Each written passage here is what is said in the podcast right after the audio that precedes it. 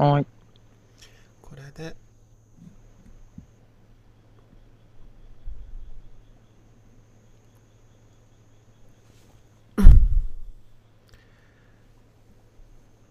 はい、これでいけたと思います。はい。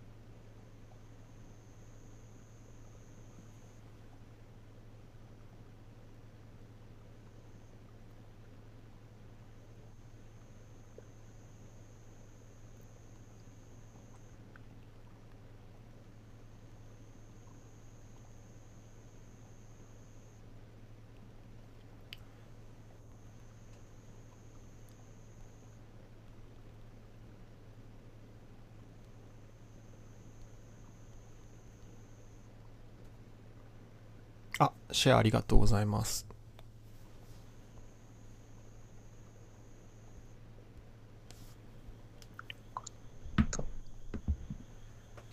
とちょちょちょ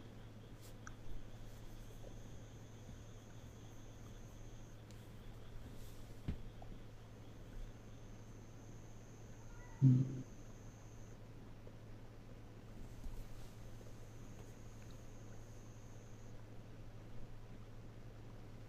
今ね、4人の方が来てくれてますよ。はーい。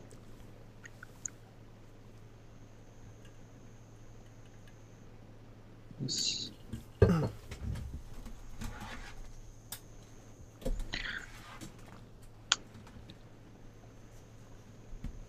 ん？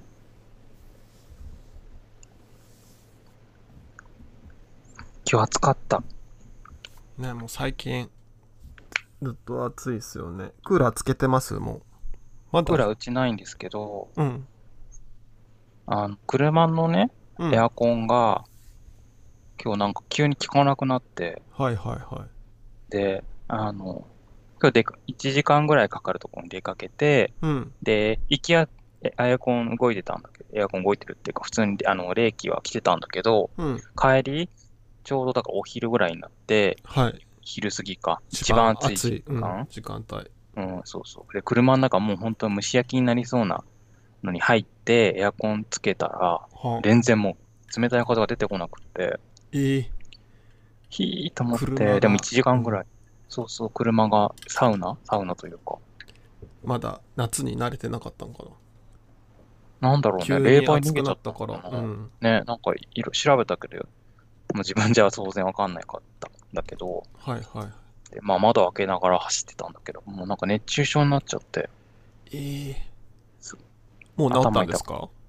うん、良くなってきたんですけど、帰っても、あお昼過ぎに帰ってきて、ずっと猫になってて、いや、やばかったな。結構じゃあダメージうん食らってる。結構ダメージ食らってましたね。うんうん。熱中症気をつけないと。ね、うん。なんか、やっぱりこういう時期に、ちょっと難しかったな。ここっからこうニュースに行こうと思ったんだけど、はい。ちょっと難しかったんだけど、まあ一応や行くか、このやってみますね。あもうじまあゃはいこんな時期にこう運動すると、ね、きっとなんかそう、なんだろう、マスクもしてたりすると、あはいちょっと。体調壊しちゃう人もいるんじゃないかなと思うんですが、うん。6月20日の時事通信、あうん時事 .com か、えウェブのニュースで、えピンクカメハメハ死ぬ、レース中に心不全という競馬のニュースが、えー入ってきました。はいはいはい。これはご存知でしたか？いや、知らないです。ピンクカメハメハって何です？人？ピン馬、馬でしょ。馬？馬？オス3歳の、えーけ競競走馬、はい。ピンクカメハメハが、はい。えーこの20日ですね、6月20日に、えー東京競馬場で行われたレース中に急性心不全を発症して、えー転倒、レース中に転倒し、うん。で、えー馬はそのまま亡くなってしまったんですが、あー、ごめんなさい、亡くなったって、あー、いいのか、いいのか。えー騎手は病院に搬送されたということで、そっか、投げ出されるような形に。そうなんです。騎手もちょっとあの入院されてるっていうことなんですけども、はい。今亡くなったって言ったんですけども、この実はこのニュースの中では、あの死んだという言葉が使われていて、あまあ、タイトルも死ぬですし、うんえーこのピンクカメハメハが死んだという、えーと表現になっていて、でそれがそのまま、その時通信かな、ヤフーかな、えー、ツイッターにそのニュースを紹介する形で、この新ピンクカメハメハピンクカメハメハが死んだという言葉が投稿されたんですね。うんうんうん。で、それに対してツイッター、あのリプライのコメントがついていまして、はい。言い方がな、亡くなったと書いてほしい、えーっていう学生の方、えーそれから高校生の方もいらっしゃって、他に言い方がなかったのか？死んだじゃなくって亡くなったとか天国に旅立ったとか言い方があるはず。その言い方は失礼だ。みたいなコメントがいくつかついていたんですね。うんうんうん。ですすごくびっくりして、えー、そっか。どこにお死んだっていうのに引っかかったの？そうそうです、死んだじゃなくって亡くなったとか天国へ旅立ったとか死亡したとかでもいいのかな？いいのかもしれない。どうなんでしょう。この多分、まあでも、どうなんでしょうね。わかんないけど、死んうんだ、あるいは死ぬっていう言葉遣いに、なんだろう、否定的というか、うんうんうん。なんだし失礼だ？うんうん。っていうコメントがあったのね。うんうんうん。どうですか？翔さんは。し馬、馬に対して亡くなったとかっていう言葉遣いをしますか？亡くなっ普た。段。なんかそれって、うん、馬っていうより人に対してな感じな気もそうそうですよね。けどね、亡くなったっていう言い方は。人に対して使う言葉で、動物に対しては普通は死ぬとか死んだとかが、えなんていうの、普通はっていうと、なんていうんですか、日本語の使い方としてはそうですよね。あそうなんだ。え？そういうニュアンスというよりは、うんうん。じゃあ仮にその死亡したっていうニュース見て、なんやろ亡くなったとかっていう使い方をしてほしいみたいに言う人がいたとして、まあ実際いたって今紹介してもらったんですけどじゃあ仮にその人がその馬の飼い主だったとしてう。うんうん。その死んだ時にうん、多分その馬に対してなんでし亡くなっちゃったんだよとは言わないですなんで死んだんだよって言いません多分言う言う。だからその死ぬっていうのはその亡くなったっていう時は多分そう人誰か人に対して言う言うことなんかな？言う言葉なんかな？あ、人っていうのはあれか、えー、言いたいのは、うん、えー、三人称ってことかな？そそうのそうそう第三三人称っていうか、第三者的に言うってことよね。うんうんうんそういうことだね。うん。わかったわかった。なるほどね。まあそうね。だから、こういうツイッターを見ている人にとっては、うん。亡くなっ、ん？人が亡くなったとは言うけど、その、うんうん。なんだろうな、馬の飼い主とかなんだろうね、騎手の人がね、亡くなった、尊敬、尊敬語か。尊敬語ですもんね。尊敬語だから、うん。まあ、身内に対しては使わない言葉だもん。ね。そうそうそうそう。そういう意味か。うんうん、うん。へえなるほどね。ケーキさん的にはそう、でびっくりしたんだよね。その動物に対して尊敬語、普通は使わないから、うんそのその使う人がいるっていうのはわかるんだけど、そのなんだろう。うんワンちゃんとかも言うしね。ワン ワンちゃん、ワンちゃんが尊敬語じゃないけど、なんていうの。ワンちゃん、なんだろうな。その、動物、特にペット動物とかに対して、ちょっとその、擬人化するみたいな扱い方をして、っていう人が、人が一定数いるから、いるっていうのもわかるし、だからその、ね、それに動物に対して尊敬語を使う人もいるっていうのは、まではわ理解してたんだけど、うんそうそういう言い方をしないと、ダメだっていうか、うーん、何？失礼だって思う。うんうん。だから絶対そうじゃないとダメというか、絶対動物に対して尊敬語を使わなきゃいけないんだ。動物というか馬ですね。競走馬に対して尊敬語を使わなきゃいけないっていう考えの方が、まあ、これがどのぐらいの割合なのかわかんないんですけど、あるツイッターのツイートについてたコメントがいくつかあったってだけだからわかんないんだけど、うんでもそっか、そういう人が一定数いて、で、多分その若い人なんですよね、比較的。うんもう学生さんとか高校生とかの、あの、プロフィールを見たらそういう人が多くて、なんかあれかだなうんでもそれ報道としてどういう表記にするかみたいな問題もありますよね。うん、報道としては普通はだから、死ぬとか死んだ。えー例えば、うんうんうん。6月19日のヤフーニュースのオリジナル記事では、えー天王寺動物園の奇跡の鶏死ぬ、うん。えーっていう記事がありまして、オスの、オス5歳の正弘が死んだっていう、えーニュースがありまして、うんちなみにこの奇跡の鶏というのは、えーこの鶏は、あの、正弘ですね。正弘は、うんうんタヌキとかアライグマ用の生き餌、生きた餌として、75羽の仲間と一緒に来園。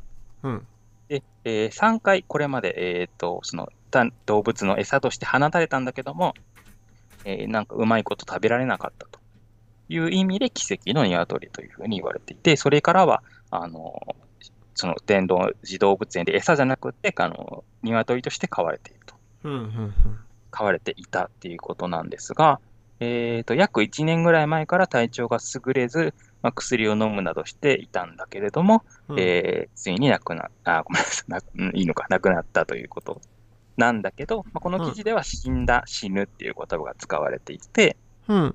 で、これに対してはそういうリプライはついてなかったんですね。うんうんあの、これは6月19日だから1日前の記事なんですけども、そのうん馬のピンクカメハメハの。それからちょっともうちょっと前ですけど、2月12日の読売新聞には、えーと水族館のイルカ2週間あ2年間で4頭死ぬ。うんえー新潟県上越市立水族館で 4, 4頭相次いでイルカが死んだという記事で、うんちなみにこれはあの飼育プールの設備が不十分だった可能性があると。新潟寒いですけども、うんその、もともとこのイルカが搬入された、もともといた横浜市と比べて夏は1度高く、冬は3度低いと。で、水温は保っていたけれども、この、風を防ぐ壁がなくって、うんイルカが呼吸の時にこう水が出ますよね。うんその時に寒かったりすると、あるいは暑かったりすると、この寒暖差に対応適応できなかったのではないかっていうようなことが言われているっていう記事でした。うんうんで、まあ、比較的イルカ知能が高いというふうにされているし、まあ、哺乳類、うん。哺乳動物だから、なんだ、比較的、なんていうのかな、擬人化されやすいのかなと思うんだけど、これについても死ぬっていう表現、死ぬ、死んだっていう表現だったけれども、うん。そういう、あの、リプライはついてなかったっていうことで、うん。じゃあ馬の人はやっぱ思い入れが強かったんじゃないんですか？その馬に対して。うーん、まあ、わかんないけど、うん高校生とかだから、そのメインター、競馬のメインターゲットではないですよね。その、あどう通常その最近なんかわ通常はね。うんうん。最近は、なんかあれか。馬のなんかある流行ってるんじゲーゃないですかムとかもね、うんやってるし、そういうのもあったかもしれないよね。うんだからもしかしたら競走馬特有のあれなのかもしれないけど、どうななんか難しいねなんか報道としての表記とでも多分ほ個々人で言ったらなんか確かにじゃあ例えば会社の人のペットがな亡くなった時って絶対死んだってその人の前では言わない。あ死んだんですねとは言わないと思うんですよ。あ亡くなったんですねって。え、言う？うん。死んだってなんか言えないかもうち。言っちゃ言います？言わないでしょ。あ、どっち？え？あ、えー死んだって？うんなんて言うんだろうね。亡くなったとは言わないと思うな。なんて言うんだろうねか。本人に向かってってことよね。うんうんうんあその亡くなった、飼い主さんうん、とか、だなんだろう、なんていうかな。死んじゃったっていうかも。ああ、死んじゃったんですね、みたいな。死んじゃったとかも、なんだろうね。うまく言わないかもしれないね。うなんか避けてね。ううん、死んだって言葉は使わないかもしれないけど、うん。亡くなったとは、そっかそっか、でも普通のことなのかな？なんか、あそっか、だから自分の中では普通じゃないと思ったから、うんうんすごいびっくりしたのね。その、それを、あの、それ、そうあるべきだっていうような、えー投稿だったから、びっくりしたんだよね。うん。で、うん。その、なんだっけ。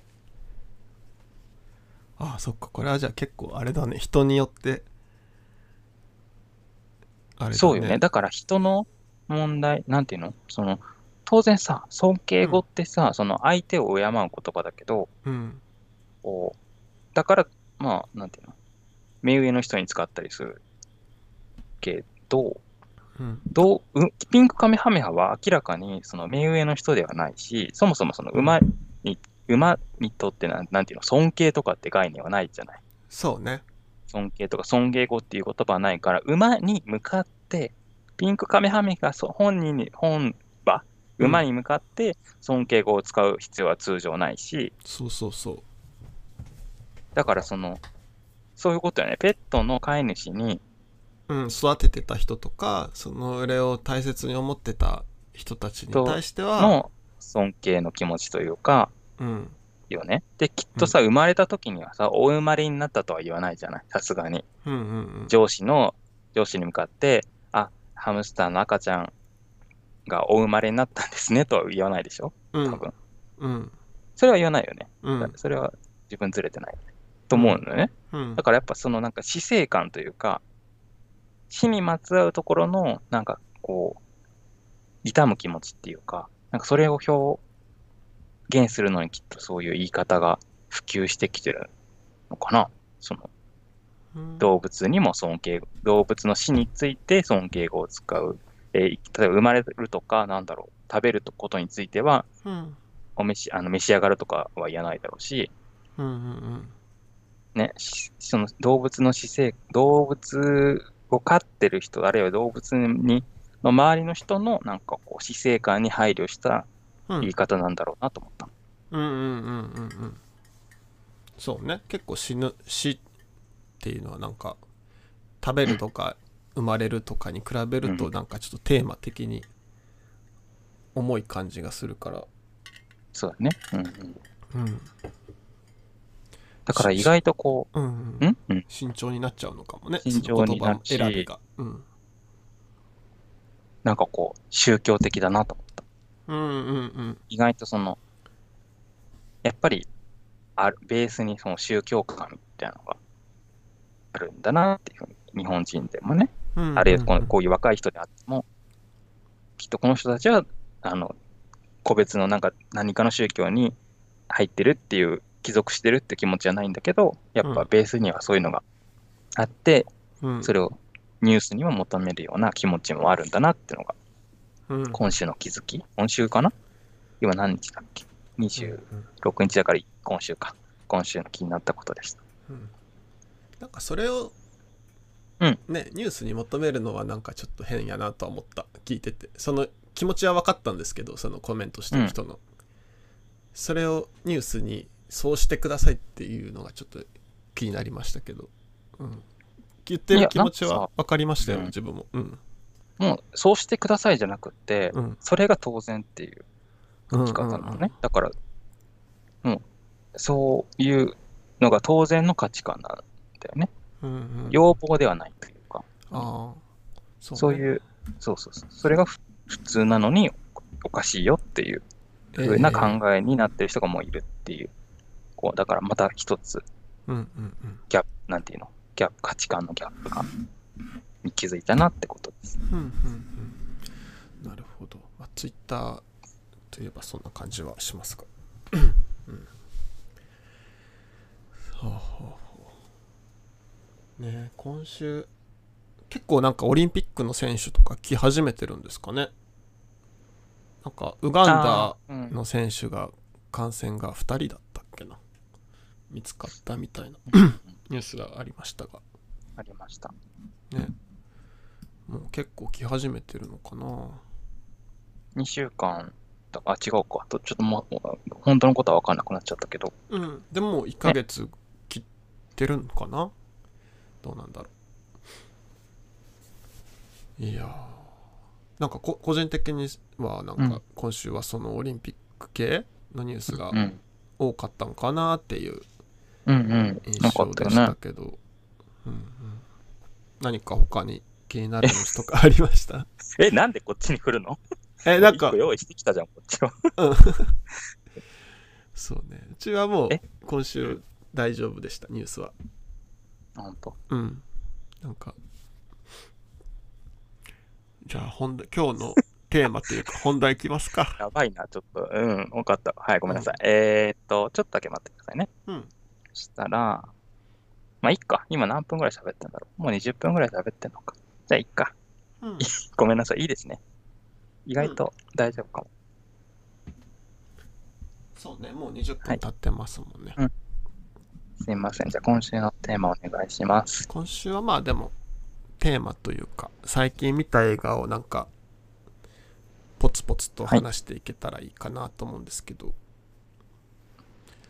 ねなんか今週珍しくたくさん見てお、すごい。うんまずネットフリックスでテネットが上がってたんで見ましたなんか劇場版に行きたい行きたいと思ってて行けてなかったんですごい楽しみにして見たんですけどうん。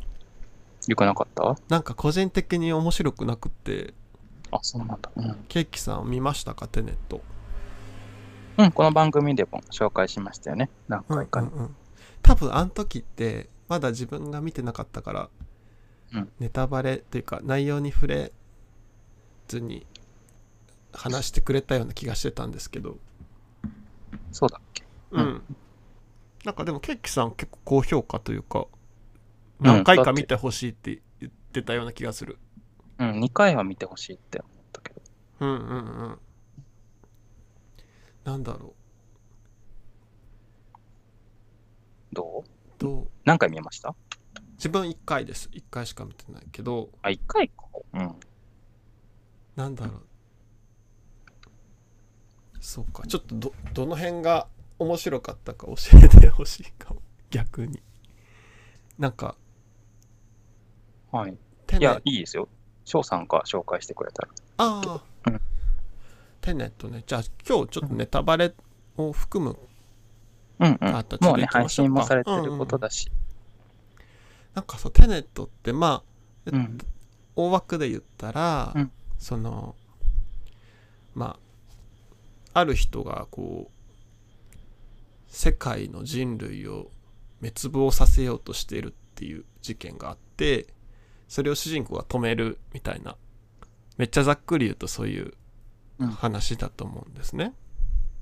でそこになんかこうタイムループ的な話も加わってこう時間を行ったり来たりするみたいなのが入ってると。うんでなんやろ自分があんま多分ねお思ったのが、うんまずその世界を滅亡させようとしてる人敵うんうん。がなんやろめっちゃスケール小さいなと思ってうんうん。なんか、なんて言えばいいんだろうやろうとしてることすごい壮大な話なのにうん。なんかただの DV 男みたいな感じだったんですよねうんうん。だからなんか自分的にまず一個敵が全然魅力的じゃないなっていうのとうん。あとなんだろう。すごい特徴的だったんがこうまあ実際の時間の流れと未来とか過去に戻る時間の流れっていうのがうん。一つの画面であの見せられるっていうここは結構新しいポイントだったのかなと思うんですけどうん。なんか絵的にすごい地味じゃなかったですかなんその、うんと、どこ、どこ、特にどこのこと言ってる？例えばまあ多分盛り上がるであろう高速道路みたいなカーチェイスのシーンとかああ、うん。あと一番ラストのどっかに攻め込むみたいなシーンとか、うん。なんだろうアクションシーンがすごい地味だった気がして。そっか。うん。うん。でそうね。うん。だからなんか多分そのそういうシーンの細かいところにうん。面白いポイントっていうのがいっぱい散りばめられててうん。こうそれを見つける楽しみみたいなのはすごいなんとなくあるんだろうなと思ったんですけどなんか一回見見終わった時の率直な感想がすごい地味な映画でなんか盛り上がりに欠けてたんかなと思ったんですけど、おううん。うん、あとやっぱりあれかな。一番は主人公の人がうん。その敵の結婚してるパートナーの女性。なんかその世界をうん。救うっていう目的にプラスしてうん。なんかその人を解放するみたいな。その DV とか受けてるからね、うん。みたいなのも入ってくるんだけどうん。えいつ好きになったんって感じがずっと気になってた。いつそれをそういう気持ちになったんやろうって思って。その主人公が CIA のエージェントで、こうミッションのためだったら自分の命も厭わないみたいなめっちゃなんていうのかソリッドな性格やのにうんうんなんか初めて会った女性に対してそ、うん。なんやろミッション。あでもあれかそれはあれか。ミッションに利用したっていう意味合いもあるからあれだけど。なんかその女性に対してそういう強い思いが出たのなんでなんやろみたいなのずっと気になってた。そういうわけではなかったんじゃない？なんかそういう印象はなかったけど、その、本当？なんか好きになったとかっていう。うんうんあとはあれかな。うん。唯一なんか良かったな面白いなと思ったのはうん。その主人公のパートナーの人？ニールだったかな？なんかちょっと名前忘れたんだけど、はい。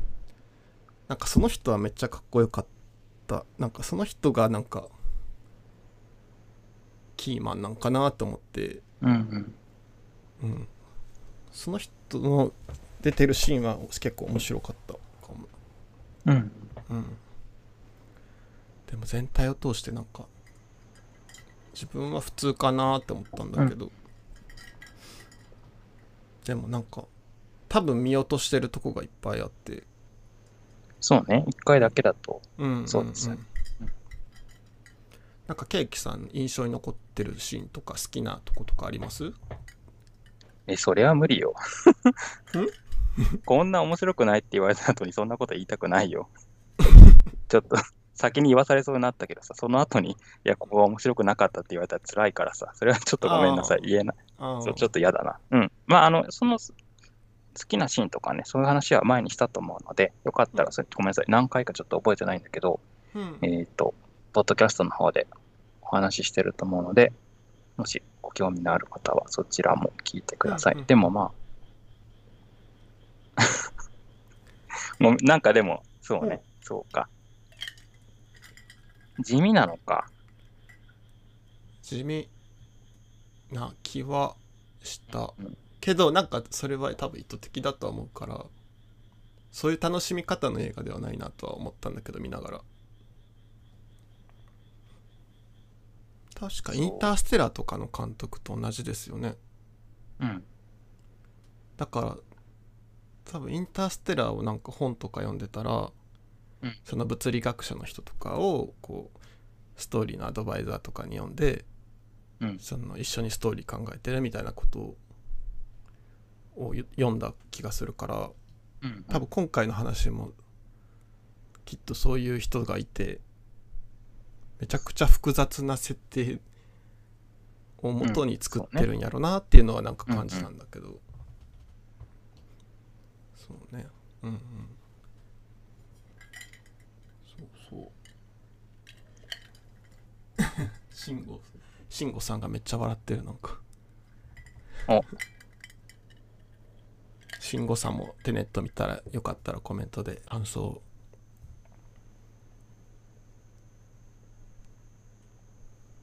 あ、そっか、ウキ、あの、ウキビデオじゃない、YouTube の方のコメントか。うん、えーと、YouTube の方を見てます、今。えーっと、ごめんなさい。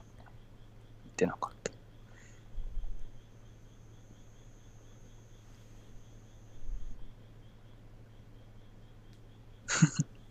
確かにこんな、どこ、何に対する笑いなんだろうね。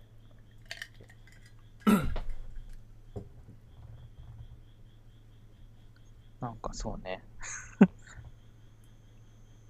まあ確かに全員が楽しめる映画ではないのかもしれないね。テネットというタイトルはどこからっていう質問が来てるんですけど、なんだろう。テネットって、えー、ごめんなさい、なんだっけ、ちょっと忘れちゃった。テネットはね、作中では、うんうん。団体の名前一応。見てないっすって書いてある。あ、そっかそっか。そのテネットっていう組織がなの黒幕は誰なんかっていうのも一応映画の中の一つのえー見どころえ見どころじゃないな。こう謎の一つだって最後にわかるんですけど。うん。うん。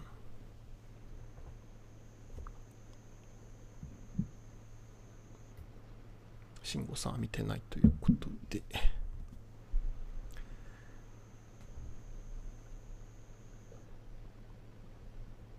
ケーキさんに感想を求めた件笑ったところかなさっきのうんうんえでも本当にああ、笑った理由ね。うん、そういうことか。うん。いやでも YouTube とか見てたらかなり評価は高いから、慎吾さんもよかったら見てみてうん。ください。2回は見てほしいですね。うん。さて、なんかケーキさん見てます？最近映画。うん。じゃあ、そっかそっか。えーっと、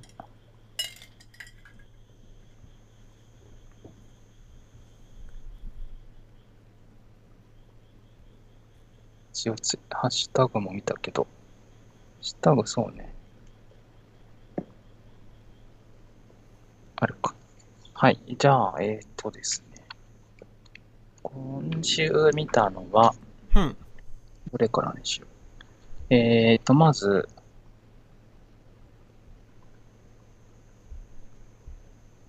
どか順番考えてなかった。ちょっとだけ待って。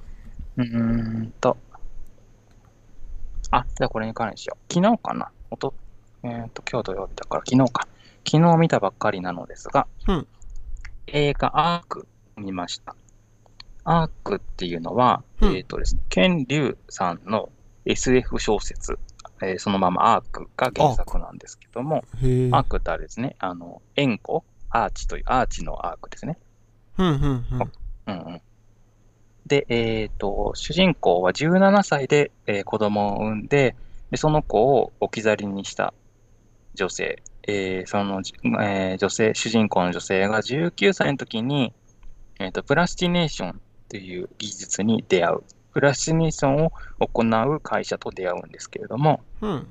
プラスティネーションっていうのは、まあ、現実にある、えっ、と、なんていうのかな、技術であって、こう、遺体の水分、あな死んだ、亡くなった、えー体の水分とか脂肪、うん。こういうものをプラスチックというか樹脂に置き換えるっていう技術なんですね。で、それで、その遺体をその生きてた時の姿のまま保存する技術のこと。これがプラスチネーションって言って、うん。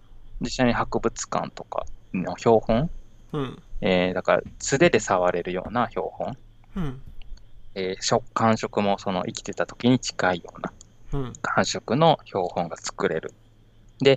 それを人間に対して適用された、あの、適用されてもいて、うん。あの、プラスチネーションで検索すると、こう、なんていうのかな、躍動感あるポーズを取った状態で、その固められているというか、固まっている、うん。その人の姿が、えー画像で出てくるので、もしあのこういうのが苦手じゃない方がいたら、検索してみてほしいんですけども、うん。うん。えーそういうことを、あの、最愛の人を亡くした人のために、そのプラスチネーションを行う。で、それもなんかこう、ちゃんと皮膚も残っているというか、本当にその生きてるた時の姿のまま。で、ポーズもこう希望に沿いながらも、そこのなんていうのかな、理事の人、なんていうんだろう、会社の、うん。その、中心的な人物が、その、なんかこう、天才的な感性で、こう、ポーズを取らせるっていう、うん。そのし、そういうシーンもちょっと、なんていうのかな、魅力的というか、こう、え映像的にね、あの、ちょっと息を飲むようなシーンもあるんですけども、まあそういう、う希望に沿った形に、こう、遺体の形を永遠に保つようなことをする、うん、会社に出会うことで、こう、なんていうのかな。で、その会社の人、中心人物自身も、えー恋人、大事な人を、まあ、過去亡くしていて、うんうんフラッシュニーションを施してるんだけど、こう、死んじゃったことは死んじゃったんだけど、それをまるで生きてるかのような状態で固めておくっていう、なんかこれ止めて、その、なんでし死ぬ、死んでるんだけど、そこのギリギリのところで止めてるように見せている。うん。なんかこう、本当は死んでるのに、そうじゃないような、なんていうのかな、幻じゃないけど、そういうのを見せて、こう自分をこう慰めている自分というかな亡くなった人を、亡くなった人、残された人か、残された人を慰めているというか、うんなんかそういうのを目にして、こう、死生観が、その主人公も変わるし、うんあるいはそれを見て、なんかそんなものはまやかしで、なんていうのかな。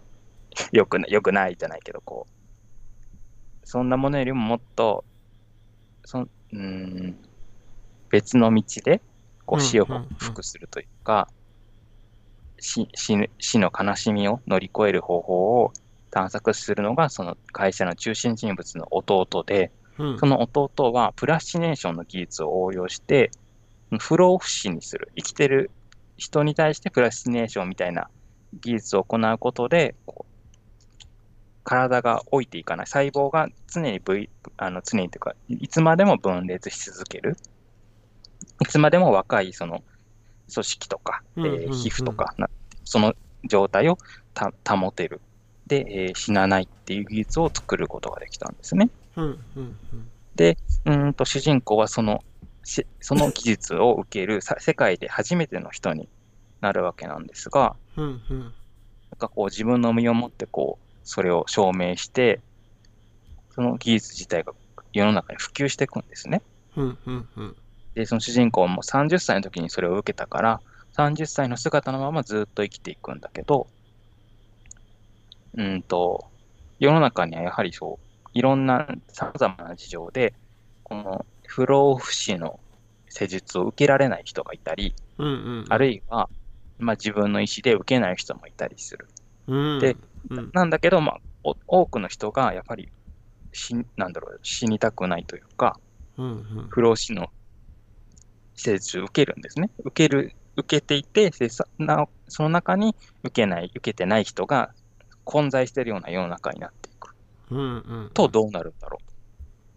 自分がもう老いることなく死ななくなったらどうな、どうやって生きるんだろうとか、うんこうそういう人たちが混在している社会っていうのはどうなっていくんだろうってことを考える映画です。うんうんうんちょうど昨日から公開ぐらいですよね、うん。まだ映画館。そうん。なるほど。あれだね。人口が増えすぎちゃうから子供を制限したりとかしなきゃいけなくなるのかなそういう世界は。うんとね、作中のラジオによると、やはり出生率がどんどん下がっていっていると。うんうん。下がるんだような、うん、しあの人が生まれなくな、生まれるか、あの、あれが減っているっていうような、えー、コメあの、なんていうの、一言がラジオの中で、その、描写されてたりとかっていうことがありましたね。うん確かあそっかで、うんうんそうそうそう。で、どうなんだろうね。ま、まあまあまあ、なんていうのかな。こう、ありがちな結末というか、まあ、うん想像しうるような結末にはなるんだけど、面白いなと思ったのは、まあ、24歳の吉根京子っていう俳優が、その17歳で子供を産んだ時ね、から、えーっとね、作中で、その姿、吉野京子の姿がで出てるのは132歳かな ?132 歳の姿もあるんだけども、うん。17歳から132歳までのを演じる、24歳の吉根京子を演じるっていうことで、うんまあ、まあ17歳は多分できるだろうけど、こう、90歳とかね、90歳のシーンもあるんだけど、うん。90よし24歳の吉根京子が90歳を演じてるときに、30歳の設定で90歳を演なんていうの？ごめんなさい。30歳の姿のままの設定でうんうんうん。90歳になったっていう設定を24歳の吉根京子が演じるときに、うん。こう、あの人たち何歳だろう？ろ60とか7 60とか言ってんのかな？あの、小林薫とか吹雪純演じる、うんまあ、おじいさん、おばあさんの姿をした人。うんこの人たちはあの施術を受けてないから、そのとまんまの年齢なんだけど、うんその人たちよりも90歳だから年上になっちゃうのね。うんうんうん年上、30歳の見た目で90歳だから、こう、なんていうのかな。そこをどうやって演じるのかなっていう難しさがあると思うんだけど、はいはいはいその、まあ90歳には見えないわけよ、当然。だってそうね30歳の姿なんだもん。24歳が90歳のメイクをして映ってるわけじゃなくって、24歳のひ人が30歳のままの姿の設定で90歳を演じてるから、うん90歳には見えないんだけど、でもそれは間違ってなくって、だって90歳の姿のままで90歳になった人と、30歳のね、姿のままずっと過ごして、90歳まで達した人っていうのは、当然振る舞いが違うわけだ。そうねうん。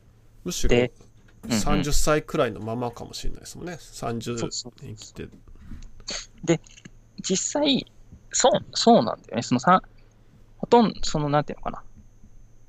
体も軽いというか、うん全く変わってないように見える。見えて90歳っていう、こう、テロップじゃないけど、こう、文字が出てくるだけで、だけなんだよね。なんだけど、な、なん、なんていうのかな。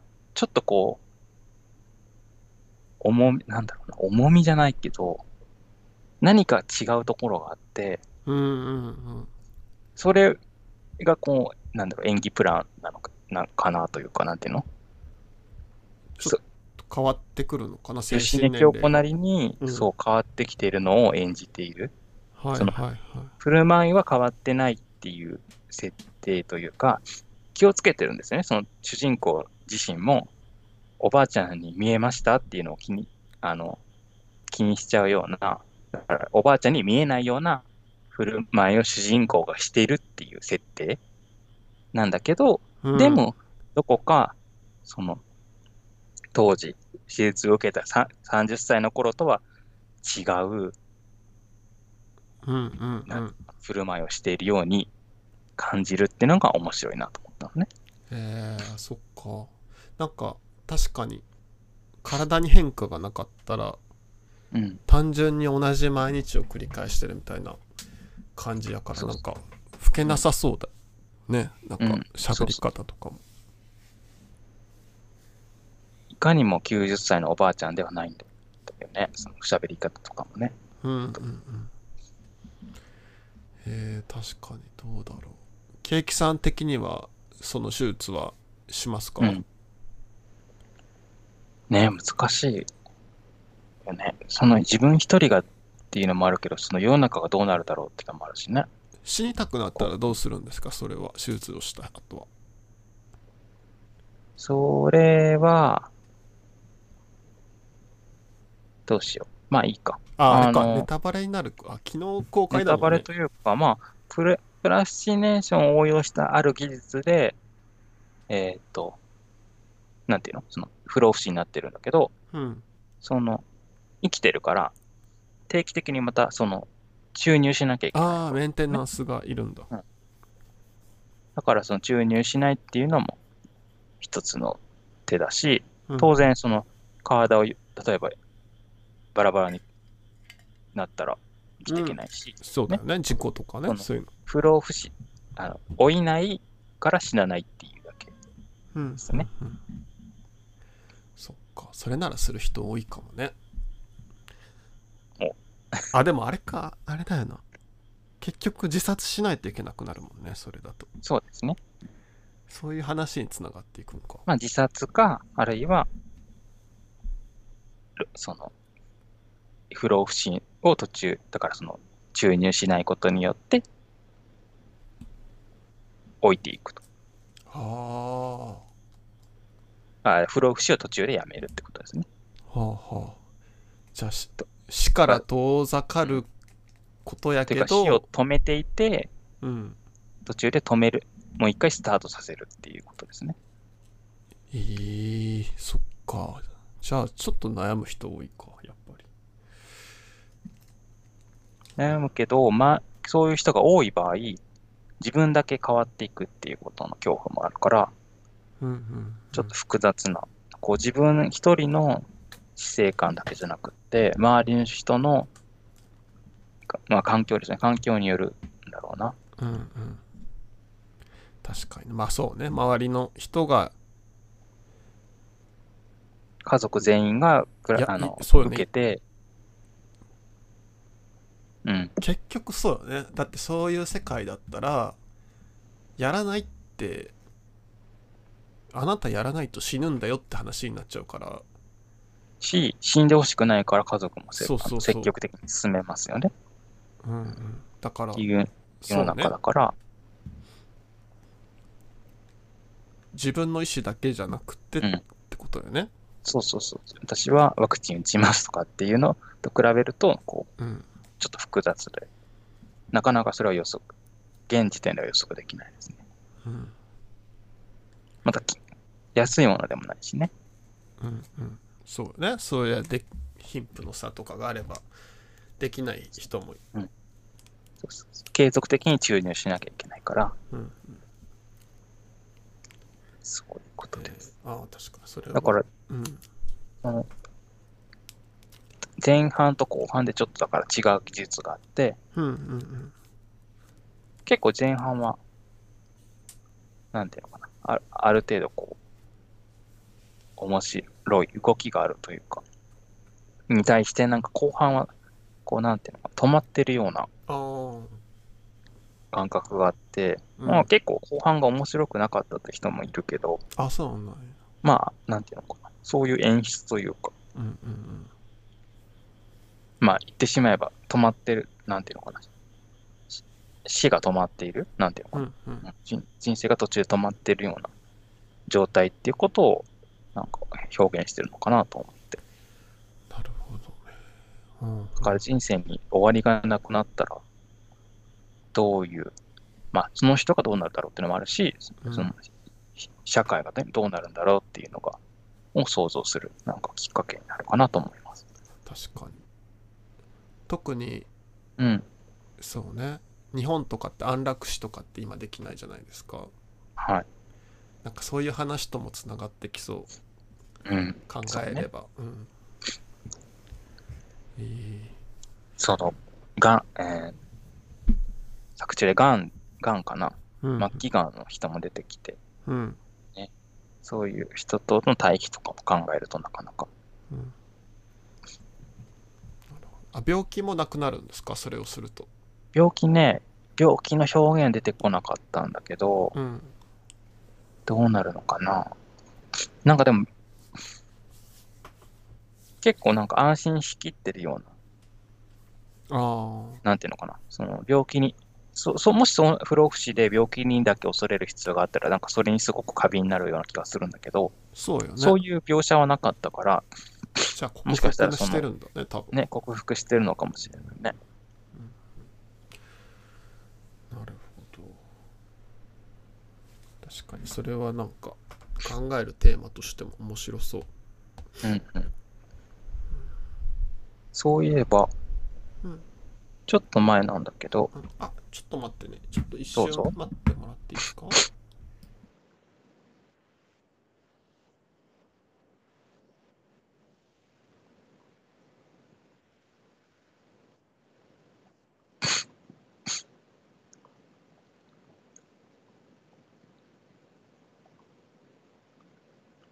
そっか。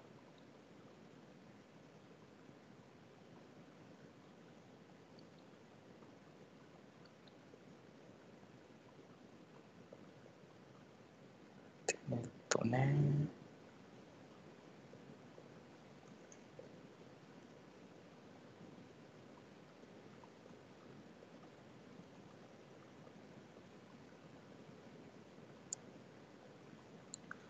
なんか自分がラブストーリーが好きだからかもしれないね。テネットのこう、主人公が。うん。そっかそっか。すいませんお待たせしましたあ、しまった。んバッテリーが。おあれ、コンセント刺さってなかった。危ね。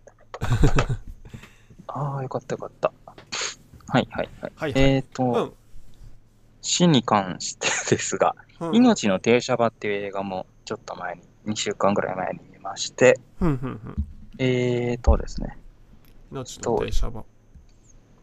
松坂桃李とか、吉永小百合、吉永小百合が主演かな？ですね。えーと、東京の救急救命センター、ごめんなさい、救命救急センターで働いていた医師、白石は、ある事件の責任を取って退職し、実家の金沢に帰郷する。うんえこれまでひたむきに仕事に取り組んできた白石にとっては人生の分岐点。えー長いな、これちょっと 結構長いな。えっ、とですね。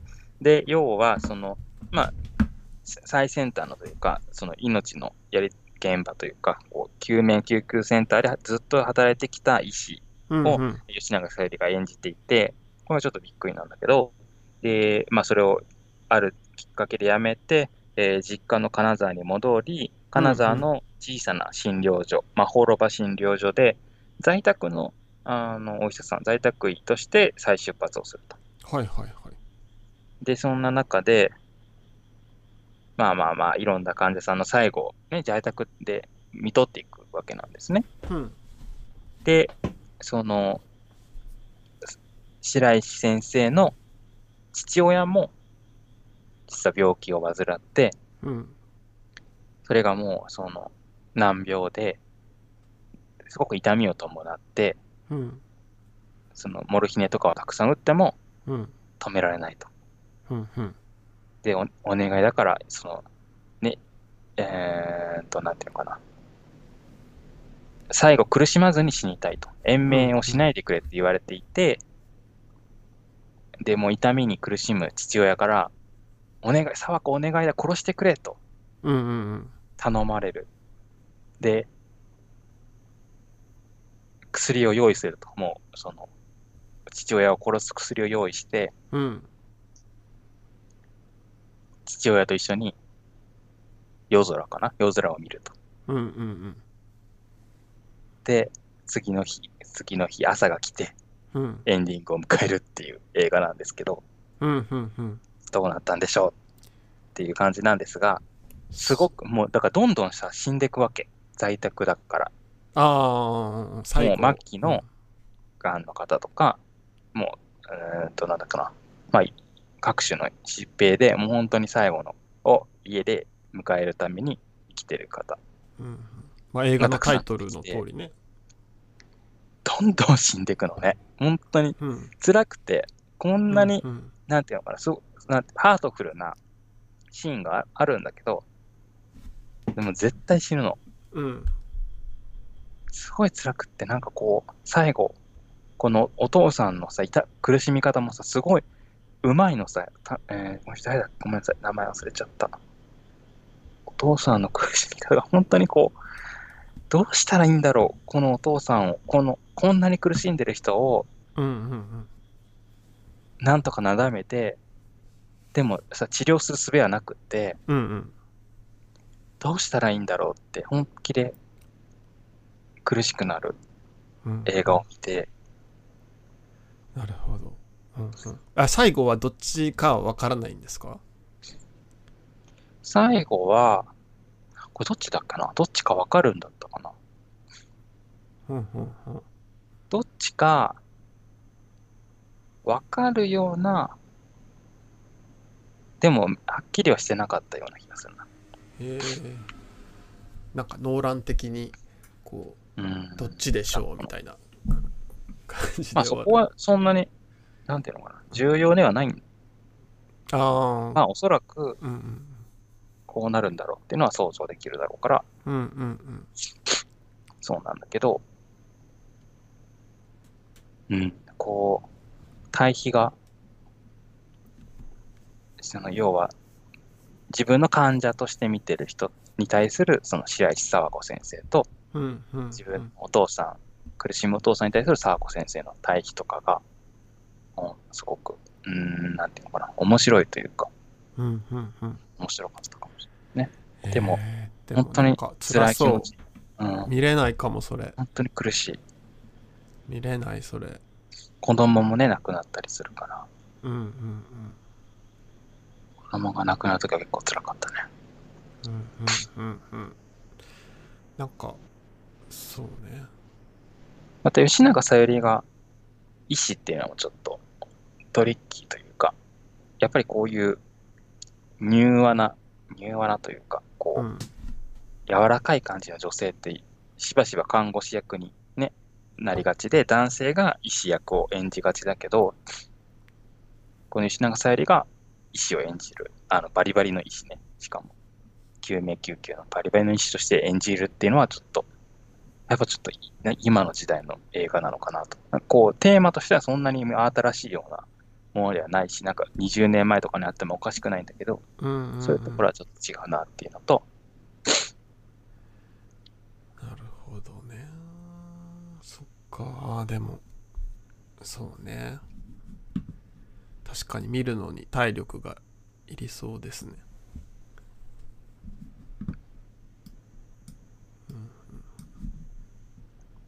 どうですか？翔さんは他に今週見たのが良さそうなのがあれば。良さそうなあ、良くないのでもいいよ。うんなんかでも自分全部ネットフリックスなんで、うんうんあの結構皆さん見られてると思うんですけどグリーンブックはもう上がってたんですよ最近あ、そうなんだ。うん。あれは普通に良かった。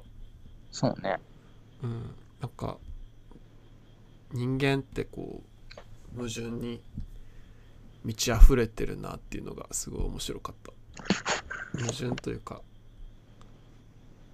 うん人に対してこう人に対してめの見方とじゃあ自分はどうなんかっていうのとかうんなんやろその辺がすごい静かな映画だったけど面白かったな。見ました？グリーンブック。うん。見ました、見ました。どういう映画でしたっけ？グリーンブックはえっ、とあれ年代いつくらいなんだろう？60あそう。年代くらいなのかな？黒人のピアニストの方とのがこう南米をこうい車でツアーして回る運転手としてうんこうイタリア系だったかな。白人の方が、うん。えっとドライバーとして雇われるんだけどそのその時代背景的にまだまだこう黒人差別っていうのが色濃くってそのうん。白人のドライバーの方もすごくそういう差別的なこう、うん。えーっと思いを持った人だったんだけどまあその人が2人でこう南米をツアーして回るごとにこう交流が生まれて、えーまあ、その、まあ、お互いなんですけどこうちょっと自分の価値観が変わっていくみたいな話かな。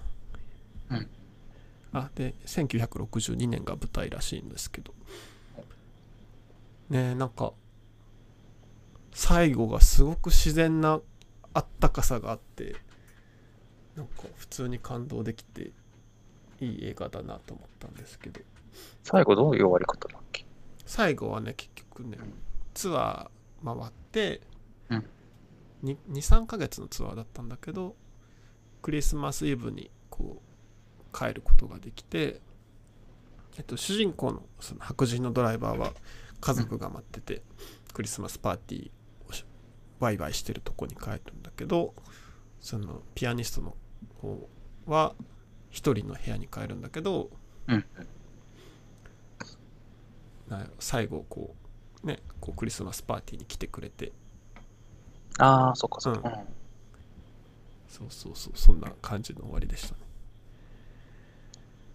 なんかでもすごいうん。ありあるよなこういうのってのなんかありましたよ。なんかすごい印象的なシーンいっぱいあったんですけどうん。例えばで1個で言うとこうなんか車運転しててちょっとトイレ行ってくるみたいな感じでそのドライバーの人が降りる時に、うん。こうわざわざこう財布を持ってちょっとしたとこにトイレ行くだけなんだけどタッチションするだけなんだけど、財布持っていくみたいな。多分それってその黒人の人はこう物を盗むみたいなそのステレオタイプっていうんですかねがある。かなと思いつつそのすぐ後くらいのシーンでなんか道の駅みたいなとこでこうなんていうか石の鉱石みたいなの売っててうんうん。落ちてた石をなんかそのドライバーの人が普通に盗んでてなんかそのピアニストになんか返せみたいな言って言われて怒られていやお前じゃん泥棒はみたいな。なんかそういうのってありません？なんかこう人に対してすごい向けてる眼差しが結構、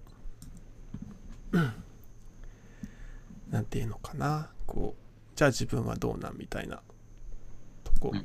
うん、偏見ってなんか結構そういうとこあるよなと思って、うん、なんかそういうのがいっぱいありましたね。その白人の方だけじゃなくて黒人の方の方にもあったし、うん。うん、そういう意味ですごくいい映画だったな。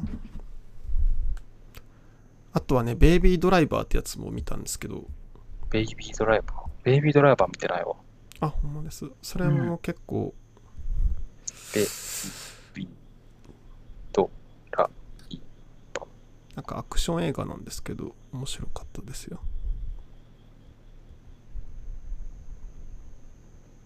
うんうん。ベイビードライバーは、まあ、これはどういう？これはねなんか男の子の話なんですけど、うん。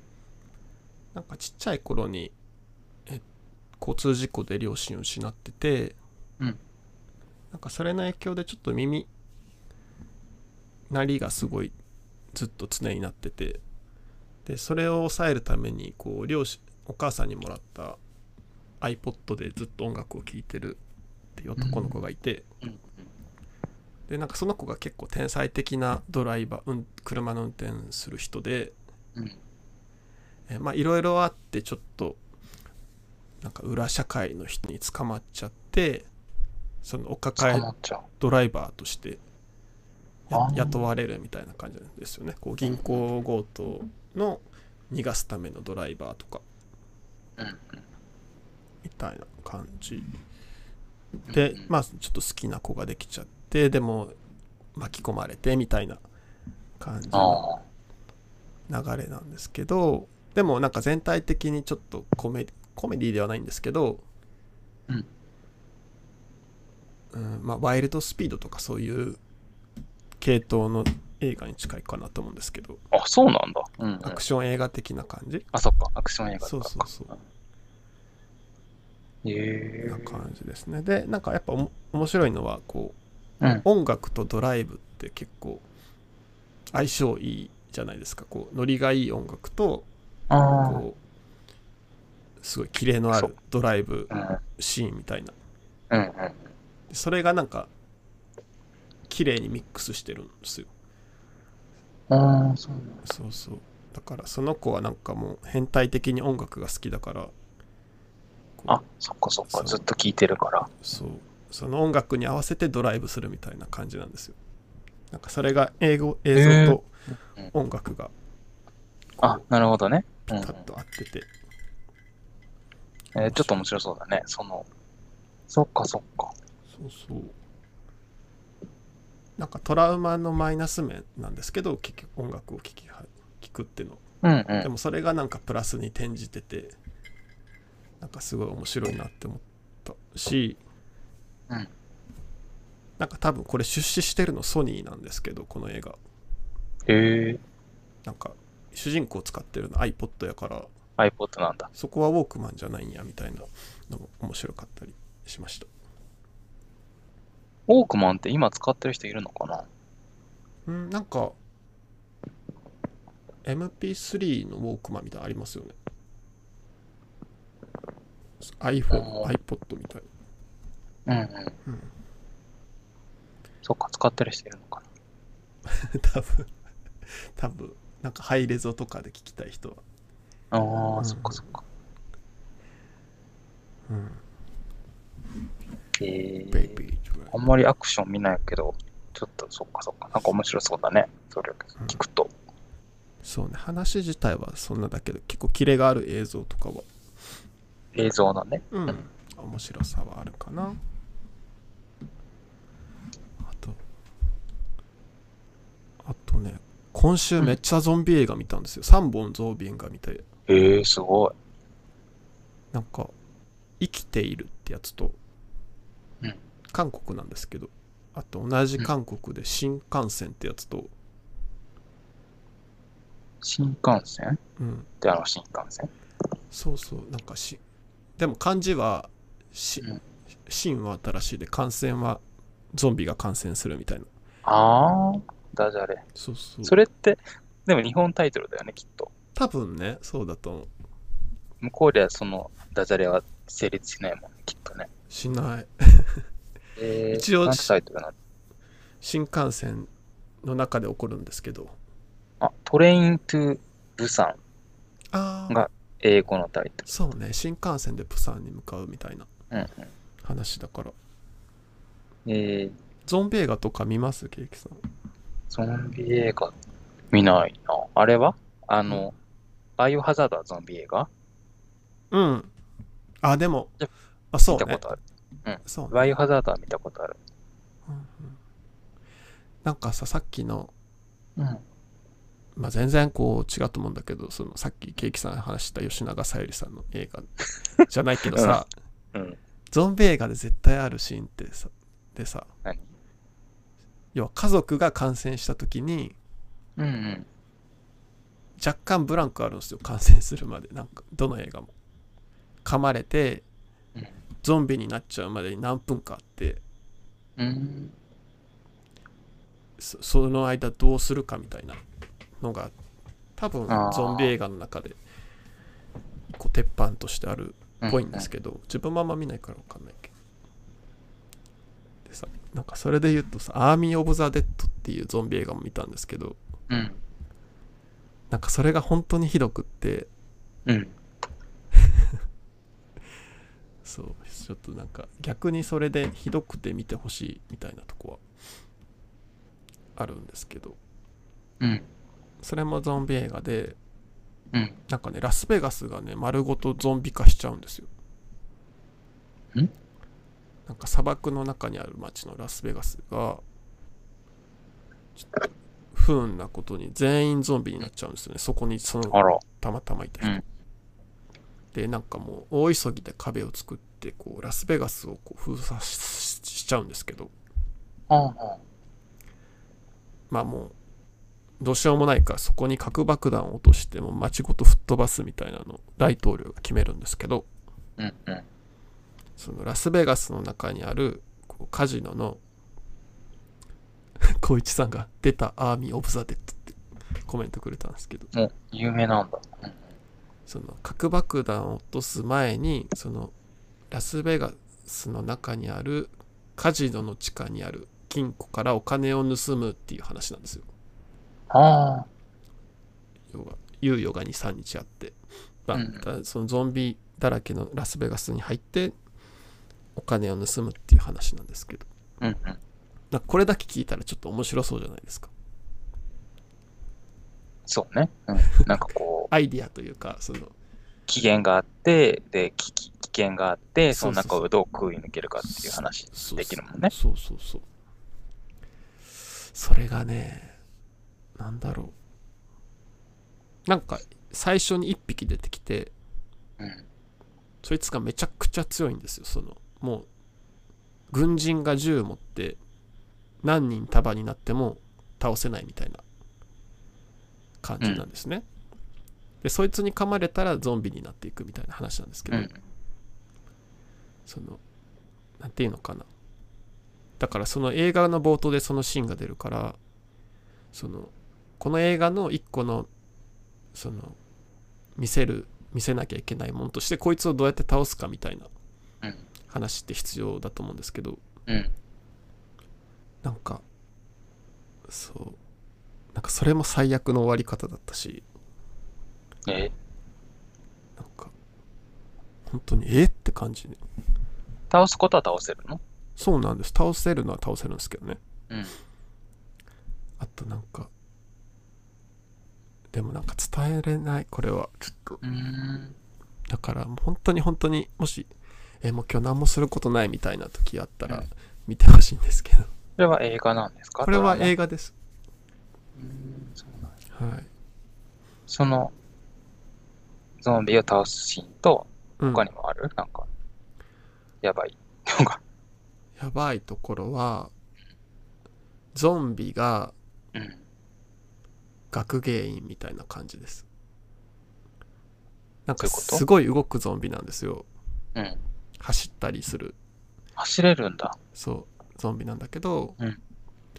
なんか本当になんか演学芸員というかその劇団の人がやってる感すごいんですよ。そのしょうがないんですけどうん。なんかそれもちょっと見てほしい。なんかえめっちゃポーズ取ってるやんとか。うん。すごい気になる光一さんもなんかもし見てったら感想を教えてほしいです。なんか最近のゾンビって走るのが多いのかな？韓国そうなの？韓国のやつも両方走ってた。へえ。からめっちゃうん。見つかったら逃げられないっていうのは怖さはあるんですけどね。うん。いやーそうそうそう。なんかでもそのうん。中ではどれがいいかな？ケーキさんだったら生きているってやつが楽しめるかも。それは、韓国のやつだっけ？あそうですね、うん。なんだろう。結構メッセージ性が強い作品だった気がする。うーん。ゾンビなのね？多分コロナとかけてるんかな。ほだから家に閉じ込められるんですよマンションに。こうある日急にそのゾンビが韓国の中でバーってなっちゃって、たまたあーまマンションの7階くらいの部屋に行ったから、うんこうまあ要は玄関に鍵かけて静かにしてたら安全なんだけど、う。うん。うん。要は例えばもう食べ物がじゃあうん。うん。10食分くらいしかなかったりとかっていうところでなんかこう、ニュースとかではこう家にずっといてくださいみたいな感じで流れたりするんだけどそのなんか一方的にそう言って言われてもとか、う。うん。んなんかこうねこう要は自粛？自粛というかずっと、うん。まあ、外に出れないことによって人とのつながりが断たれてるけどなんかうちらはいろんなとこで生きてるよみたいな感じのメッセージがすごい あったから、うん、すごいね。それ、今年の作品？あだと思いますよ。そっか、じゃあまあできるか。うん、あのはい早いなと思った。うんうんうんそうねなかなか。まあ、そうね。そうえー、でもこれ2020年8月去年かだから、かなり早いよね。早いねじゃあ違うたまたまかな偶然そういう風に見えてるだけまあちょっと方向変、なんだなんていうのか、そういうのをプラスしたかもしれないね。元元うんうんうんなって企画にね。えー、すごいですね。ちょっとそれは、その、その点においてもちょっと興味深い。うんゾンビ好きなんですか？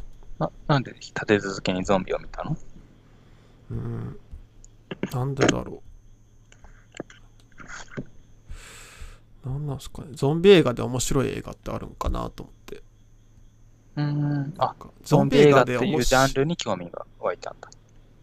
なんか面白くするの難しそうじゃないですかゾンビ映画って。なんとなく。どうなんでしょうね。ゾンビが出て、ゾンビ映画好きな人はゾンビが出てきたら面白いんじゃないのかな？知らんけど知らんけど。わからん。ゾンビ映画、本当に、そのバイオハザードぐらいしか見たことないから。うんないけど、なんかこう、お決まりがあるような、ね、その走,、走らないとか、なんですか？なんかそういうのがある。確かになんかどっかを打ち抜いてるとか、特徴ありますよね。なんかそういうのがあるっていうのは知ってるけど、うんうん。どうなんでしょうね。そういうホホラー的な、となんていうの？さすなんだホラー、ホラーアクションみたいなのが好きな人が見るものかなと思うから、うんもうゾンビ出てきたら楽しいんじゃないと思ってたけど、あ、そうなんか。知らん。そういうのが好きな人はね。ああ、確かになんか、流れとかありありそうですもんね。こう、系譜というか。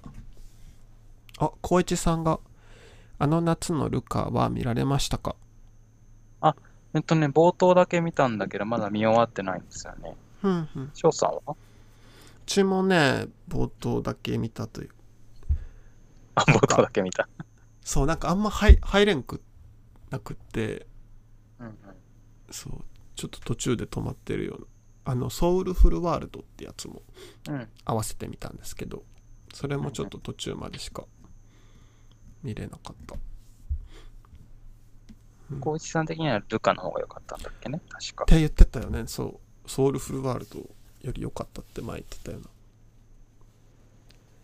えなんかほんと映画の見方変わりましたよねディズニープラス劇場版のやつもなんだっけ前話したうん。えっ、とラーヤ？ラーヤも上がってましたもんねライね。あ、出てたね。うん早かったね。そうそうそうだから新作映画がもうネットで見れちゃうっていう、うん。うん、というか、もう映画館ではやらないような作品があったりとかね。ああ、そうねうんうんうんうん。そうよね。まあそれはネットフリックスが作った流れなんかもしれんけど、ね、でもそうだよね。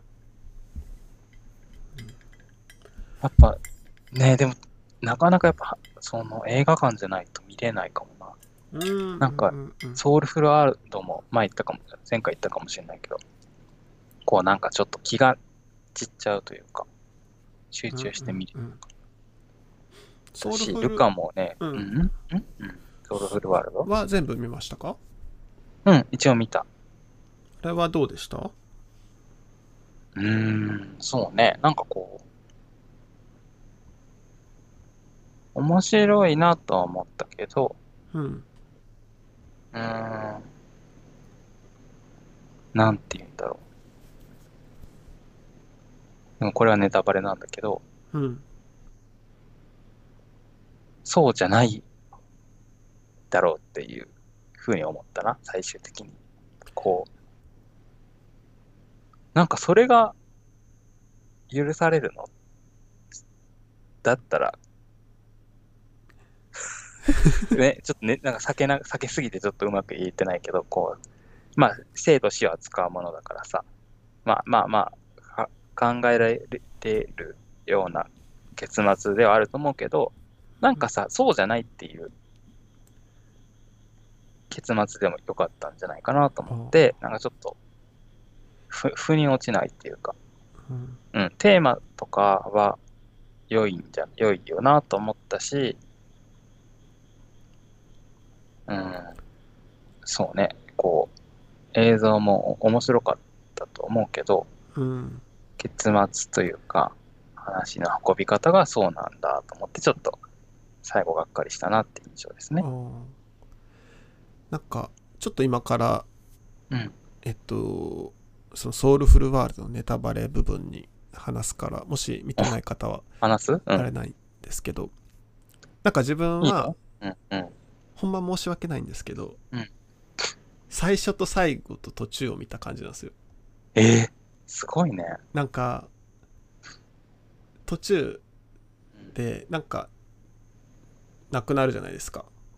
多分あれうんなくなったんだよね。あ、でもあれ、うんあ、違う、なくなってないんか。まだ体はどうとか言ってたから。まだなくなってはないんか。意識不明なのか、まあちょっと事故みたいな形に巻き込まれて。あ、まあそうね。うん。で保留ですからね。そう。で、えっと、まあなんか天国への階段みたいなところに行って、うん。でもちょっとそこからも外れちゃってみたいな話になったんですけどでなんかちょっとそのなんかいろいろあってみたいなとこぐらいまで見たんですよ。でちょっとそこから入れなくってこううん。なんかその前に新幹線さっき話したゾンビの新幹線ってやつを見てうんうん死んだら終わりやねんと思って。なんか。そうね。あのだから死って結構重いしうん。っていう話なんですよね。で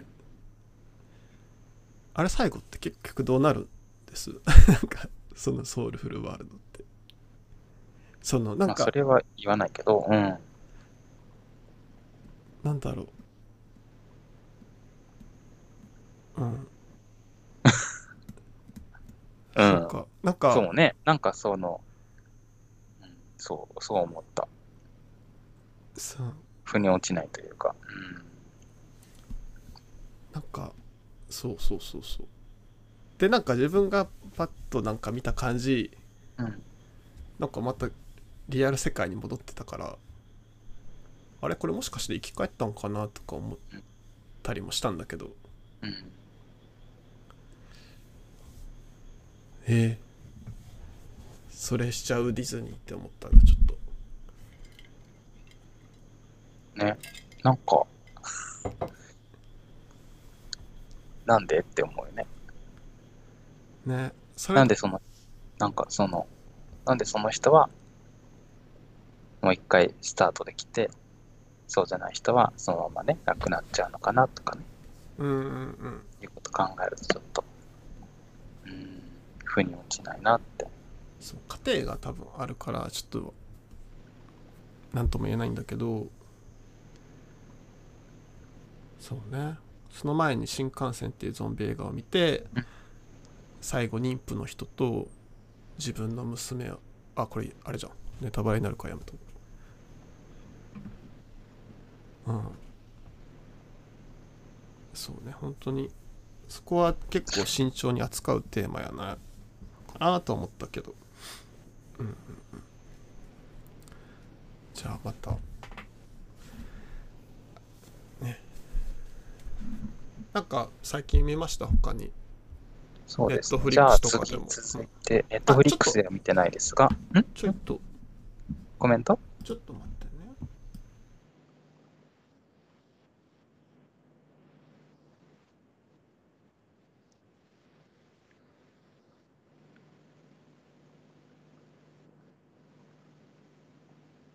そうか、こいつは押し付け、押し付けがましい気がしましたか。うんうんうん。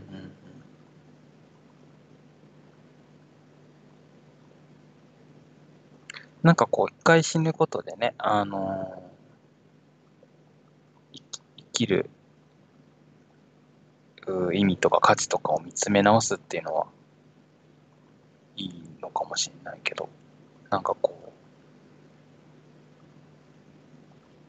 うん。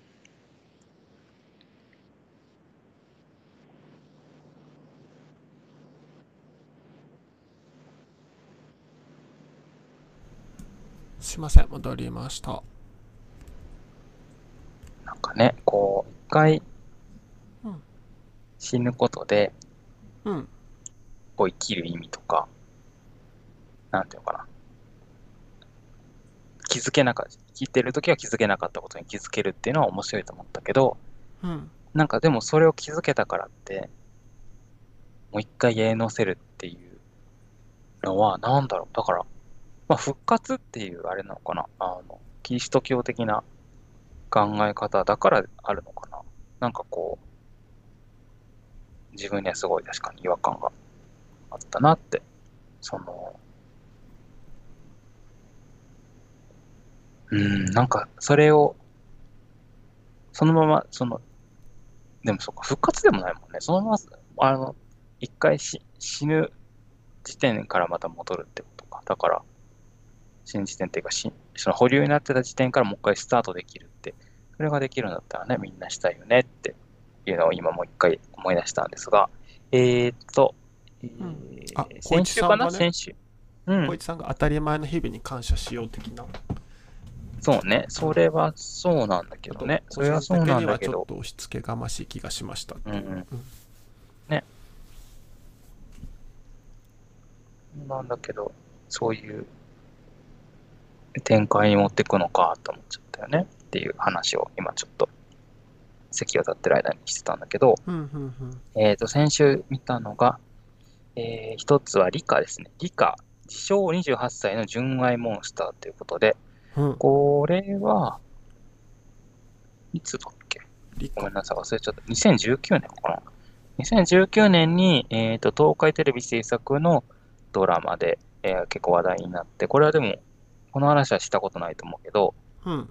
あの、リカっていう自称28歳の女性、えっ、と、高岡早紀が演じてるので、まあ、当時っていう、まあ、40代半ばとかうん。の女性だけど、自称28歳のリカが、えーリカっていう人がいて、で、うん好きになった男を自分のだけのものにしたいっていう、なんか歪んだ愛情があり、うん。こでそのために、もう、常軌を逸した方法で、こう、それを男を手にしようとするんだけども、うん。邪魔な周囲の人は平気で殺してしまうし、え、やばいじゃん。その男性本人にもその危害を加えるようなこともあるけど、殺しはしない。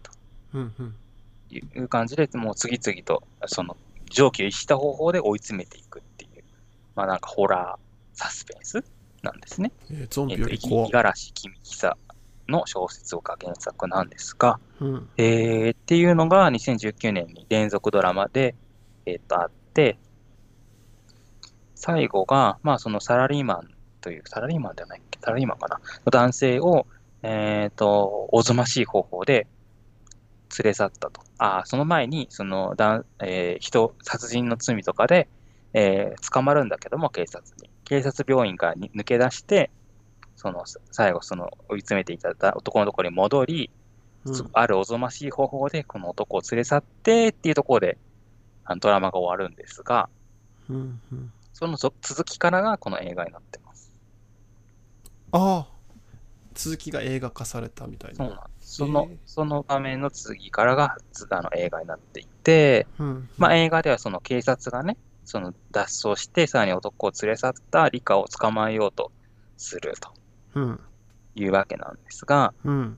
まあこの、ね、ちょっと想像はしてたけど、まあかなりトンチキな、ね、東海テレビ制作特有のトンチキなドラマだったんだけども、それをそのまま、トンチキさをそのままに、えー映画にしたっていう感じで、はい。まあそのサスペンスホラーだからすごいおぞましいシーンがあったりするし、まあとにかく理科が気持ち悪くて恐ろしいんだけど、でもこう終盤に向けてどんどんこう、トンチキさが加速していってゲラゲラ笑ってしまうっていう、ね、こうまあコロナ禍でちょっと配慮しながらだけどもちょっと笑ってしまって、膝を叩いて笑った映画でした。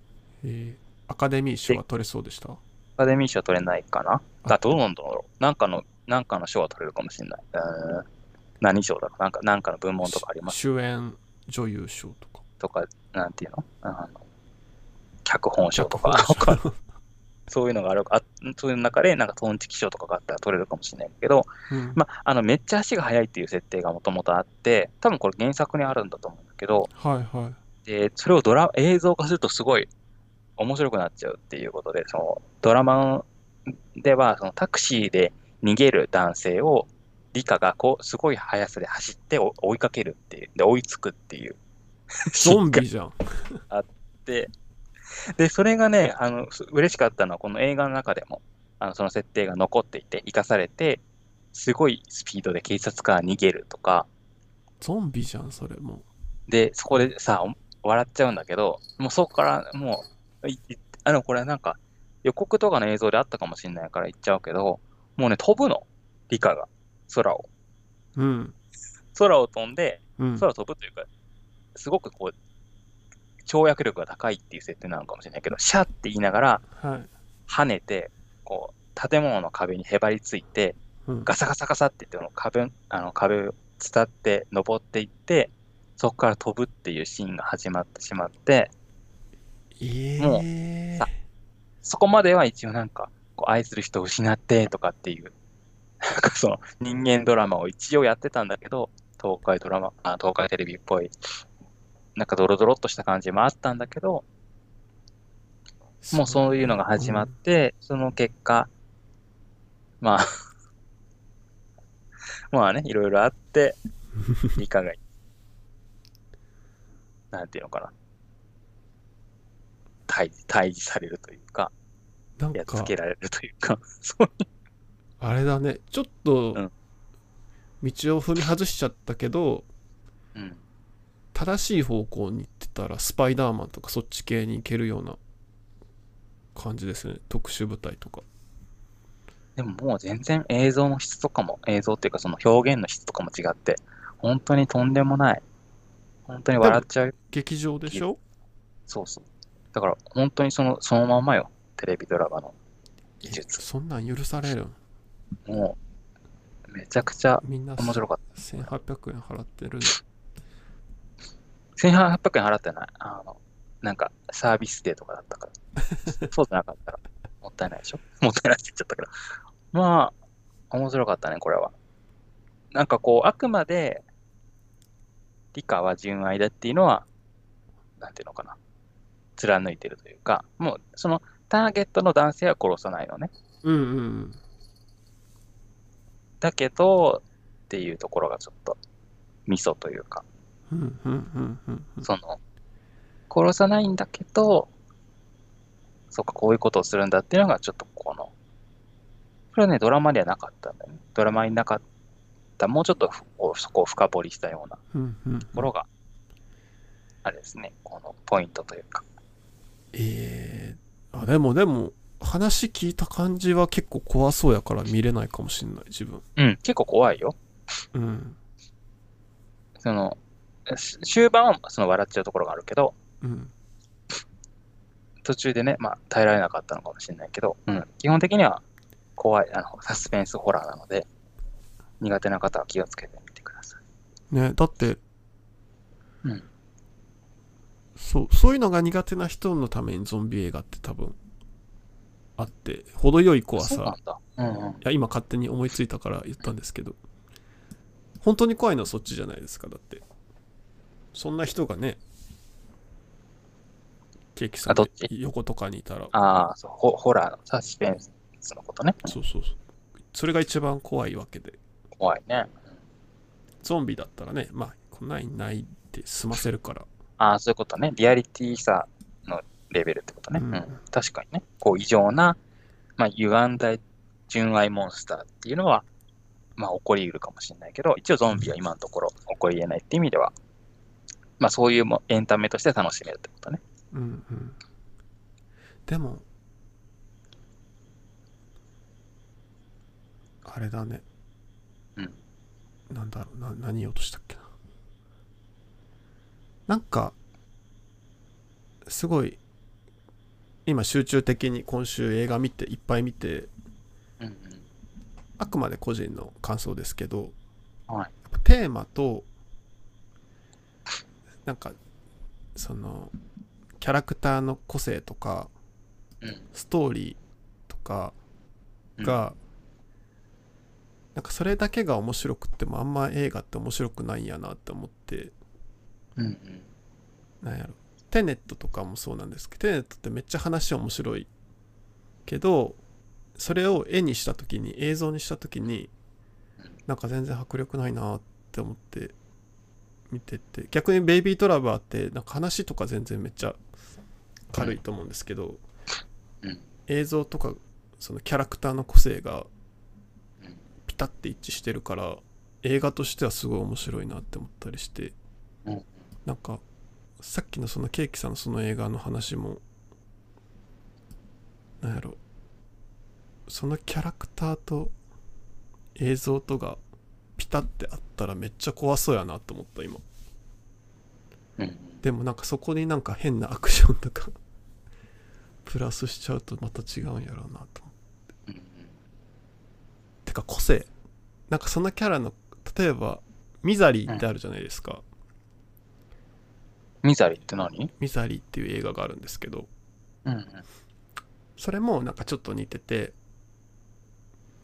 あのすっごい好きな小説があってそのミザリっていう女の人、うん。女の人なんですけど、一人暮らししててめっちゃ好きな小説があるんだけどえっとそのなんていうのかなその小説家が事故に遭っちゃうんですよそのミザリーっていう人の家の近所ででそのその人うんその人がこうその自分家に連れてきて介護をしてあげるんですねうん。でもその人もめちゃくちゃ歪んでてうん。その大好きな小説家を監禁してその自分の好きな小説を続きをそこで書かせるみたいなことをするんですよあら。うん。でもめっちゃ怖いんですよその映画うん。うん。怖いね。もう逃げれへんようにいろいろしたりとかしてもう怖いんですよ、うんでもなんかそれ面白いなと思ったのはうん。めっちゃ怖いじゃないですかうん。でもミザリーっていうキャラクター自身は車椅子の人なんですよね足が不自由であ、そうなんだ。か弱いんですよ弱いババアなんですけど、なんかそそれそういう個性があるからこそめちゃくちゃ怖いんですよねなんだろうさっきの高岡早紀さんのやつもうん。キャラクターの個性とか調整したらめっちゃ怖そうやなって思った今聞いててけど怖いよ。本当に。うん。うん、足が速いとか壁をなんとかとかなかったらうん。怖そうだなと思ったけどうん。ケーキさんすごいですね。結構そういうメンタル的に怖いやつも見れるんですね。メンタル的に怖いやつって何？なんかメンタル的にそれとか。どういうこと？いやなんか。あ精神異常異常みたいなこと？その、あの、うん登場人物がってこと？それとも、そうそうそうそう。なんか。うん。そういうサイコサイコ的なやつ。ああ、サイコ自体は別に、ね、大丈夫だけど、その。すごい。欠損が苦手？人体の。うんうんうんうん。自分も。なるほどな。それはなんかネットフリックスとかにあるんですか？あ違うか。今やってるんか、うん、これ、ぜ私は映画館で見ました。今ちょうどやってるやつだ。なるほど。お慎吾さんがトンチキ賞っていうコメントをいただいてます、ああ、あれね、うんその、アカデミー賞のアね、部門カデミー賞、トンチキ部門ね。トンチキ部門でトンチキ部門は受賞するでしょ はい、じゃあ、そろそろ今何分だあ、もう1時間40分経ってるう。。時間いった？はい。じゃあ、今日はこの辺にしときますか。まだあったら。はい。ありますか？まだ。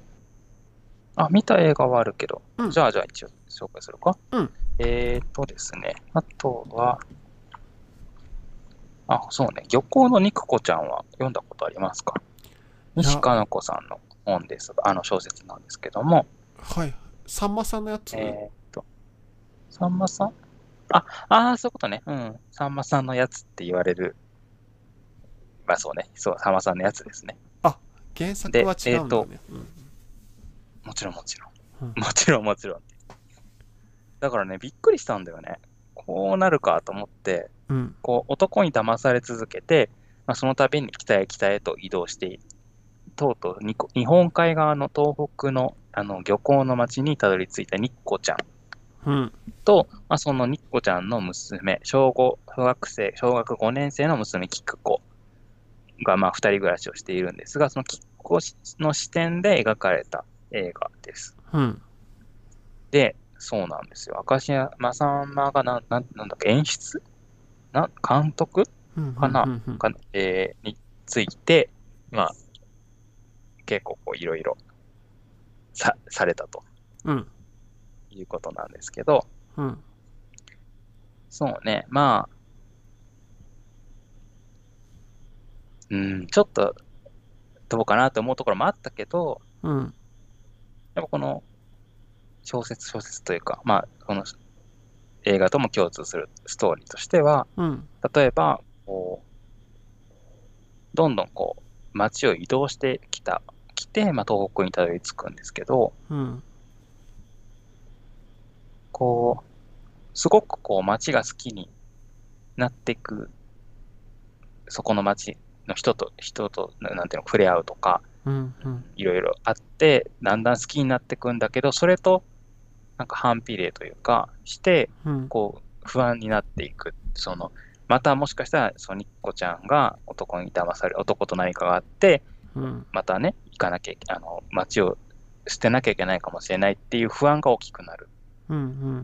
っていうのが、こう、なこ怖くなってくるというか、うん。うん。見ている方も不安になっていく、不安っていうか不穏になっていくというか、こう、すごくこう明るい街の人たちとのギャップ、その、そそれで自分たちもいい気持ちになってるのに、こう不安が大きくなっていくっていうギャップがうん。描かれていたりとか、あとは西加奈子自身が感じ、あの、が子供の頃に感じてた、こう自分のずるさ、こう、例えばクラスでいじめられてる子がいて、うん。うん。自分はそれに加わっていじめら、いじめはしないんだけど、かといってその子に声をかけたりもしないっていう自分が、けどなんかその、じだけど自分はいじめてないんだっていうふうに思っているっていうずるさに気づく、うん。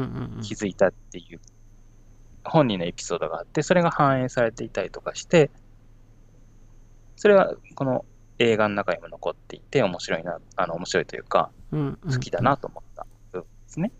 うん。あとは、でもこれは何て言ったらいいかわかんないけど、こう叙述トリックというか、うん、主人公が、さっき言った通り娘のキッコなんだけど、ひ一つ、こう、なんていうのかな。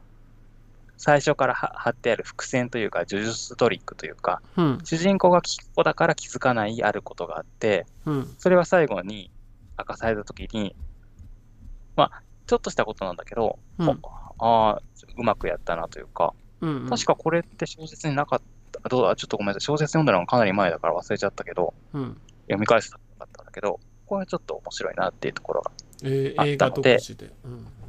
かな違ったら申し訳ないんだけど、多分そうだったと思います。あ、でも違うかも。あ、自信ないね。やめよう。でもまあ まあ、うんその映画には残っあるので、うん。うん。それはちょっと面白いなっていうところでした。それは、うんなとゆ見終わった後はこうあったかい気持ちになれるんですか？それとも現実を突きつけられるんですか？うーんとね、最後どこで終わるんだっけな？最後は、うん要は、キクコと肉子ちゃんって全然似てないし、うん。まあ実の親子ではないんだろうってことは想像できるんだけど、うん。それが、それは、まあ、キッコは気づいてるんだけど、うん。それ気づいてるってことをニクコちゃんが知ったときに、どうなるかなと思って見てると、うーん、なんかこう、その時にニッコちゃんが言った言葉が、うん。なんか納得はできないんだけど、うん。でも、なんていうのかな。リアリティというか、それがリ人間が当然全部さ、理性的なというか、あの、論理的なというか、うん整合性のあることを言うわけじゃないから、うん当然、なんか、そうじゃないところがあって、たあるのがリアリティだと思うんだけど、うんうんうんなんかこう、それを、を、そうやって言うだってことがどっちなのかなと思った。で、なんか気になったな、最後に。うんその要えーっと、あえて、あえ、なんていうのかな、そういう登場人物だから、そういう発言をさせたのか、うん無自覚な、うん、なんかちょっと、ちょっとな、な言ってしまうと考えが浅いなっていうようなことをそのまま行ってしまったのか、どっちかなっていうのが最後に残り残った気持ちですね。最初に、最初にというか最後、一番最後に映画終わった時に思った気持ちがそれかな。なんか。うんうんいなんか、そういうのをさ、ちょっと感想とかも調べてみたら、そういうのを批判してるっていうか、うんうんうん。あったのね。そんな、そんなんじゃないんだっていうようなのもあったんだけど、でもそうじゃないのって逆にどうかな、どういうのがあり得たかなっていうと、なんかこういうニッコちゃんのうんうんうん。人間性とかを考えると、なんかその方が正しいのかなって思うところもあって、あそそは、俺は面白い、面白いなと思ったな。その、うんうんどっちかなっていうところ。確かになんかありますもんね映画として綺麗に終わるせるためになんかすごくいいことを言ったりもするしうんうん。ねそのキャラクターによってはね不器用なままうん見せるってこともあるだろうから。そうね。うん。あとだから、さっきの、なんていうのかな、小説とか読んでるとさ、うん。よく感じるかもしれないけどさ、こう、主人公が頭良すぎるというか、うんうんうんすごくさ、なんていうのかな、冷静に見、物事を見、見、見て、なんか俯瞰的に見、見れすぎているというか、うんまその主人公、大主人公視点で書かれている、一人称視点で書かれてたりとか、あるいは三人称視点でも、ななんか主人公によった書き方だったりすると、うんそうなりがちな、だと思うのね。うんうんけどさ、実際はそうじゃないじゃない。まあ、なんていうのかな。そう思ってるんだけど、そうじゃないってことがあるじゃないこう自分は思ってることが割と正しいというか、うんうんあんまりこう自分が常にさ、おかしなこと言ってるっていうふうに認知しながら生きてるわけじゃないじゃないですか。うんうんうんやっぱ直感的には自分が正しいっていう、自分が正しいというか自分がのが軸にあって、うんそこから判断することが多いと思う。人間、実際の人も多いと思うんだけど、うんうんこう、さっき言ってた、その、いじめ、クラクラスでいじめられてる子の話とかも、なんかこう、俯瞰で見てると、いじめてない、いじめに加担しない優しい子なんだけど、うん。キッコ視点で、キッコっていうこと、その主主人公視点で見るとそうなんだけど、そうじゃない視点から見せられる時があって、うん。で、それをキッコ自身に突きつけられるんだけど、うん。そのなんかグログロさっていうか、うわ、自分ってこんな気持ち悪いんだっていうことに気づくうんうんシーンがあって、うん。えぐいなと思ったんだけど、そういうことも踏まえると最後の、こう、腑に、なんて、腑に落ちないっていうふうに批判されてる発言も、なんかこう、わざとというか、なのかなと。うんうんうんうんなんかさ、うん。この間さ、熟女忍者さんがさ、うん。紹紹介してくれたっていうか、なんか多分自分がさ、ユーラシ、えっ、と、シベリア鉄道の旅とかを紹介し、あの紹介っていうか、こう、タイトルをね、まあこういうのをさ読んだよみたいな話をしたときに、うん。熟女忍者さんが、ユーラシアの双子っていう小説を紹介してくれて、まうんうんうんあ、それもさ、まさにシベリア、日本からシベリア鉄道に乗って、富山から、えっ、と、シベリアまで行くのかな？あうんうんモスクワかな、あじゃあ、ごめんなさいモスクワじゃない。あロシアまで行って、そこからシベリア鉄道に乗ってっていう小説なんだけど、うん。それがさ、なんかすごい変な書き方でさ、第三者的な視点で書かれて、視点じゃない、第三者で書かれてるんだけど、はい。明らかにこの主人公の目線なっていう気持ち悪い書き方で、うんうん要はその主人公石井かな、石井って人なんだけど、うん。石井は何々をしたとかっていうふうに、あ石井石井は、えーこれを諦めたとかね、そういうふうな書き方なんだけど、でもなんかこう石井の認知の仕方で物事を見てるわけね。うんうんうん。混在してるというか。うん。なんかこう、石井はそれがおかしいことだと思ってないから、なんていうのかな、そのフラットに書いてるんだけど、うん。本当の俯瞰で見たら、すごい気持ち悪い、なまだ気持ち悪い話なんだけど、気持ち悪いことをしてる。うん。んだけど、さ第三者なんだけど、あの第三者的な書き方なんだけど、石井の認知の仕方だから、それが異常だっていうふうに書かれてなくって、ああ ややこしいけどなんとなくわかります。はい。なんとなくわかる、うん。その、要は、ある、その石井がね、会社を早期退職して、うん。やることがなくなって、シベリア鉄道に乗って、で、最終的にヨーロッパまで行くっていう旅に出るんだけど、うん。その5日ぐらい先に、ある女性が、若い女性が、同じようなルートで旅行を始めていて、うん。で、石井がと着いた時にはもうその女の子はいないんだけど、うん。その子はどうやらその自殺を考えてると。うん。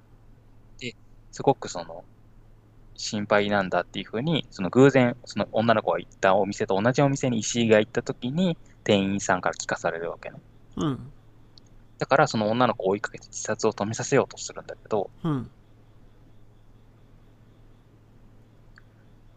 なんかこう、その子、そんで石井には娘が2人いて、うんそのうち1人が自殺で亡くなってるんですね。うんうんめちゃくちゃ言っちゃ言っちゃったけど、まあいいや、もう言っちゃうけど。うんで、だからそれと重ね合わせて、止めたいって思う。で、その、その子のことを娘のように思うんだけど、その先に旅に出てる女の子のこと。同じなんだけど社員の人よね？会社の違う。うんうんん？あごめんなさいあすいません止めちゃった同じ社員じうんん？うん違う違う。あの、ごめんなさい。えっ、と、全然知らない人。あ知らない人なんだ。うん。全然知らない女の子が偶然その同じルートでシベリア鉄道を通ってヨーロッパまで行くっていう旅行を計画してるってことを偶然そのりょあお店でしロシアのうん。各お店で飲食店がまあそんなにさ日本人が泊まるホテルって限られてるから結構同じところに泊まりがちなんだけどそこで偶然偶然しそういえばちょうど5日前ににあなあの日本人が来てっていうあでしかも全然じゃあ会ったことも見たこともない人。見たことのない人な話ね。なんだけど、そうそう、その年齢とかが近いっていうこと、あの、娘とね、うんうん近い、亡くなった娘に近いってことと、まあ、うん。死ぬっていうことを、もう、ダイレクトにその店員さんに言ったらしくって、うん。最終的に死ぬんだってことを言ったらしくって、それで重ね合わせてってことなんだけど、うん娘のように思ってるっていう。から心配なんだって言って追いかけ始めるのね。なんかそれも、ちょっとゾッとするんだけど、なんかこう、うんうんうん。まあまあ、それはちょっと読んでもらったら分かるんだけど、なんかこう、ちょっとなんか気持ち悪い、ねっとりしたものがあるなと思うんだけど、うん。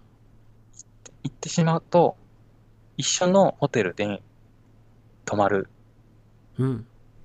のね、最終的に、最終的にというか、えっ、と、終盤の方で追いついて、うんうんうん。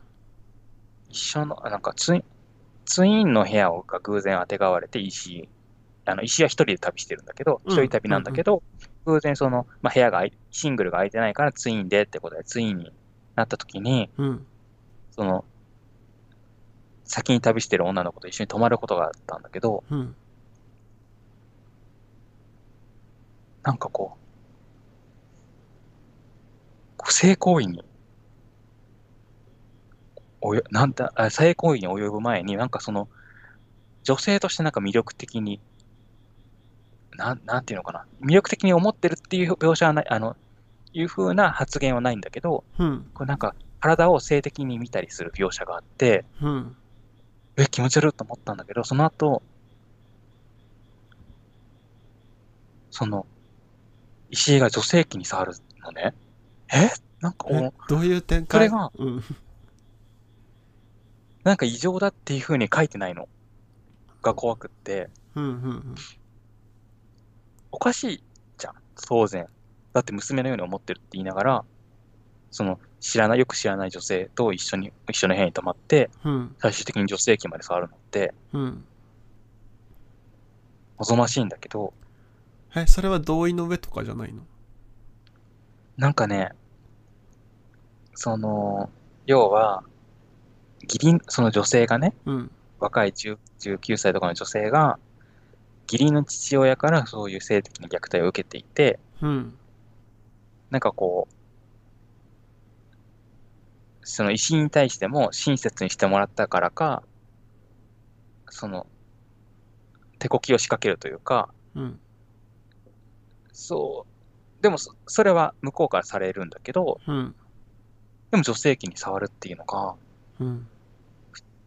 なんか、そうね。でもその話を聞いた後だったらあれだね。ええってなるよね。くて、びっくりし、だから、熟女忍者さん、本当になんかすごいものを勧めてくれたなと思って、ありがとうごさざいます。その義理のお父さんとその主人公の人は同い年くらいなんでしょ？多分。わかんないけどああ、そうかもしれないね。年代的に近いかもしれないね。だからええなおのこと気持ち悪いね。そうねそれはちょっと気持ち悪いかもなんかだからと、それはどっちなんだろうと思ったの。それも、筆者、筆者というか作者はうん意図してるのか、うんうんうんしてないのか、なんか、それともその、筆者自身が、ちょっとそういう、なんだろうな、そういう、なんて言うんだろう、そういうのもいいだろうと思って書いてるのかちょっとわかんないけど、その気もー意図してるんちゃいますそれは。ね、どっちなのかなとずっと思ったんだけど、他のね、その方の他の作品を読んでないから、ちょっとそれでも気になるなと思ったんだけど、めちゃくちゃ長いの、これ。あの、本当にシベリア鉄道を旅し、多分しかなり取材してられたのか、自分で行かれたのか、ちょっと、いや、それは読み取れなかったんだけど、うん。かなり細かく取材して、本当にその旅しを、なんか、りなんていうの、臨場、臨場というか、その、臨場感あるか、ある感じで、うん。楽しめるというか、その旅してるような気持ちになれて、うんうんなれるんですが、そういうグロテクスクなところがあって、うん。うんああでもそれはその小説のジャンルにもよるけどちょっとそのホラー的な要素があるんやったら意図やと思うけど。ホラーではないんだよね。何なんだろうね。うん、だから、えその旅行記みたいな感じじゃなでもないんでしょ？うん旅行記ではないよ。うん、フィクションだから。だし、まあその、徐々にこう、娘の死に関する思い出を思い出してきて、うん。その、すごく精神的に不安定な子だったんだけど、うんある日、あのお父さんとの関係によってこう落ち着いてくるんだよね。成長の過程で。うん。なんだけど、ある日お父さんが、その石井がね、あの、し石井がこうなんか、プログラマーなのかな。なんかちょっと、ごめんなさい、正しくわかんないんだけど、そのエンジエエンジニア系の人で、うん。その銀行とかにも、その入っていってうん。仕事したりするんだけど、そこの先の人と、うんいわゆる不倫、いわゆるじゃないか、不倫というか、不倫をしていて、で、そのメールのやり取りとかをして、今夜 F してあげるみたいな、うん。そのメールを送っていて、うん。それを見ちゃう、あの娘が見てしまって、うんうん。そこからこう、やはりまたこう、ガラッと不安定というか、崩れてしまって、娘が。うんうんうん。それが直接の原因っていうふうには書かれてないけど、その後、その自死を選んでしまうっていう、うんうん。その、き今晩 F してあげるとかってやつを実は、他の家族も 読んでいて、うんうん。つもう一人娘がいたり、確かお母さんも、つまり配偶者の人も読んでいて、うんうんめちゃくちゃ気持ち悪いんだけど、そのメールの内容がね。うんね聞いてるだけでも気持ち悪いし、その性行為の描写もすごく気持ち悪いんだけど、うんすごいしっかり書かれていて。で、そうなんだけど、なんかその家族が、また、こう、なんていうのかな、仲良くなるっていうか、うんうんみたいなことが平気で書いてあるんだけど、そんなわけないじゃん。思うようなことそれは意図でしょ。ケーキさんがそこまで思うってことは意図だよ。もう。そういう本当にすごい驚きがツッコミ待ちだよ多分。たくさんあった。すごい、本当にすごい、これ確かに読むべき作品だと思った。だから、えっとね、うん。ユーラシアの。文庫で上下巻でめちゃくちゃあのページ数あるんだけど、その、あれなんだっけ、あの、Kindle でも売ってるので、うんうんうん皆さん、ぜひ今からね、買って、一晩中読んでみてください。うん、あでもそれ意図だと思うななんか今週その気になったニュースないって言ったけどなんかうん。ツイッターでトレンドになってたんですけどはい。どっかのなんかウェブメディアでそうの、ん。おじさん公文みたいなやつを記事になってたの見ました？なんああ、ごめんなさい。タイトルだけ見たけど、本文読んでないです。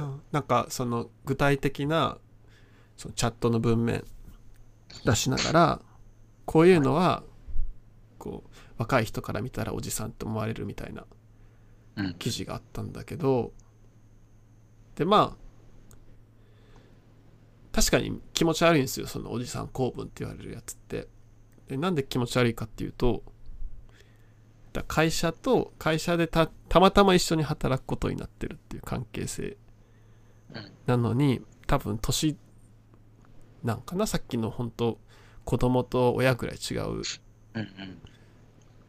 関係でこうめちゃくちゃタメ語とか慣れ慣れしい感じで送ったりとか絵文字とか使ってね、はい。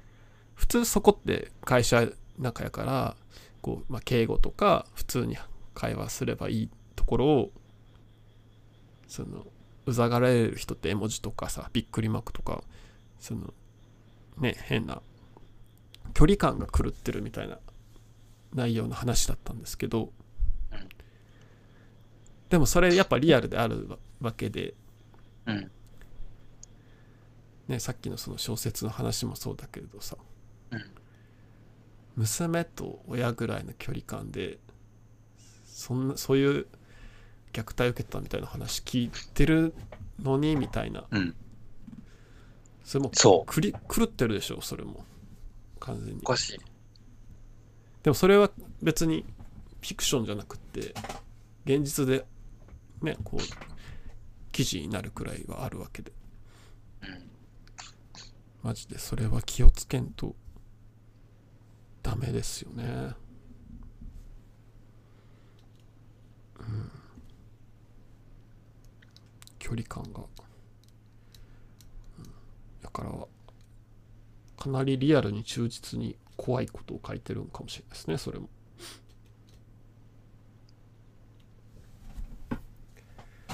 いやなんかでも、ーうん。まあ、もちろん、ね。どうなんだろうね。おじさん公文ってさ、うんな、内容によらない？なんかこう、いわゆるセクハラ的なさ、内容じゃなくってさ、うん。今ちょっとさ、この記事見、あの、開いたらさ、例ましたまるさん、うん。おはようございます。びっくりびっくり、にっこり。うん。本日10時から会議室を取ってもらえる、はてなよろしく、汗。うん。でさ、うん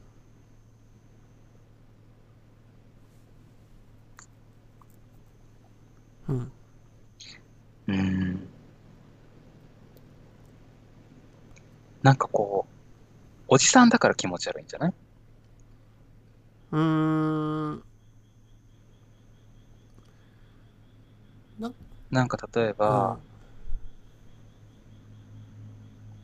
うん。この受け手がうん。大学、大学1年生とかで、送ったのが大学3年生とかだったら、違うんじゃない？なんかサークルの先輩とかだったら。ああうんうんうん。それはなんかこう、それはあるかもね。そのおじさん嫌悪的なさ、なんかこう、わえなわかるのさ、なんかこう、いわゆるおじさん公文っていうのがあるっていうのもわかるし、うん。なんかこう、まあ正直、ちょっと、うって思う 気持ちはわかるんだけど、うん。なんかさ、もちろん直直接的なというか、あるいは間接的なセクハラ的なね、のをおじさん公文で送るっていうのはありえないけど、うん。なんかこの気持ち悪さって、正しいなんていうのかな。まあ、こうちょっとこれ今、記事をちゃんと読んでないんだけど、うんうんうん。例えば別に、なんかびっくりマークとかね、顔文字を使うのが、うん使い方がなんか独特の癖があって、なんかゾワッとするんだけど、うんうんうんなんかそれ自体が悪いのかな。なんだろうな多分大学3年生と1年生だったらうん。ああでもどうだろうななんだじゃあ同性だったら。いや、うんそのその構文をうん。じゃあ例えばその3 4 0歳の人が20代の人に送ってたとしてでもじゃあ自分より目上の人には絶対送らないですよね多分このこの文章ああ、そうね。うん、うん。確かに。だからその時点で多分上下っていうこうのができてると思う下だからこそ送れる文章そうね。で、うん多分そこにも気持ち悪さを感じるんじゃないかな。そのそこを作ってるっていうことに対して。なんかうん記事にも書いてあったけど自分も絶対に新人とか年下にも敬語使う。ですよ。うんうんうん。だからなんだろうさっきの例で言うとなんかもし取ってもらうっていうのをお願いするんやったらそれを仕事の中でお願いするわけやから多分敬語で言うと思うんですよねうんなんかでも多分その発想に至らんところがなんかちょっと距離感おかしいんかなとはそうか。う。うんんだからそれが女性の上司がうん男の部下になってなった時も自分は多分ちょっと感じるかもしんない、あ、本当。うん、例えば女性の上司が女性のに送るのでもそう？やっぱり。ああそこは分かんないかな。それはどうなんだ自分は。やっぱり、あれか。そうね。お分かんないな気持ちがそこの、あるいは男性の上司からうん、男性に送られるのは、例えば。あそれはうちは嫌だな。ああ、そうなんだ。うん。それは嫌だ。ななんだろうね。何がそそこまでそうさせるんだろうね。うんうん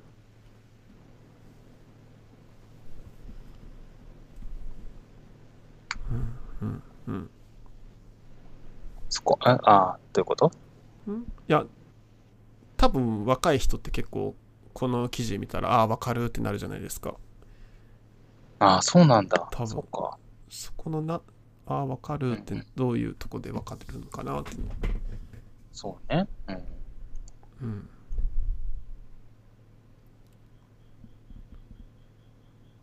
うんえー、難しいね。なんかでも、まあ、同じ人が言ってるわけじゃないと思うけど、うんうんうん。絵文字がないとなんか怒ってるみたいだっていう、あ。若い人がいるっていうあれも見たりするのね。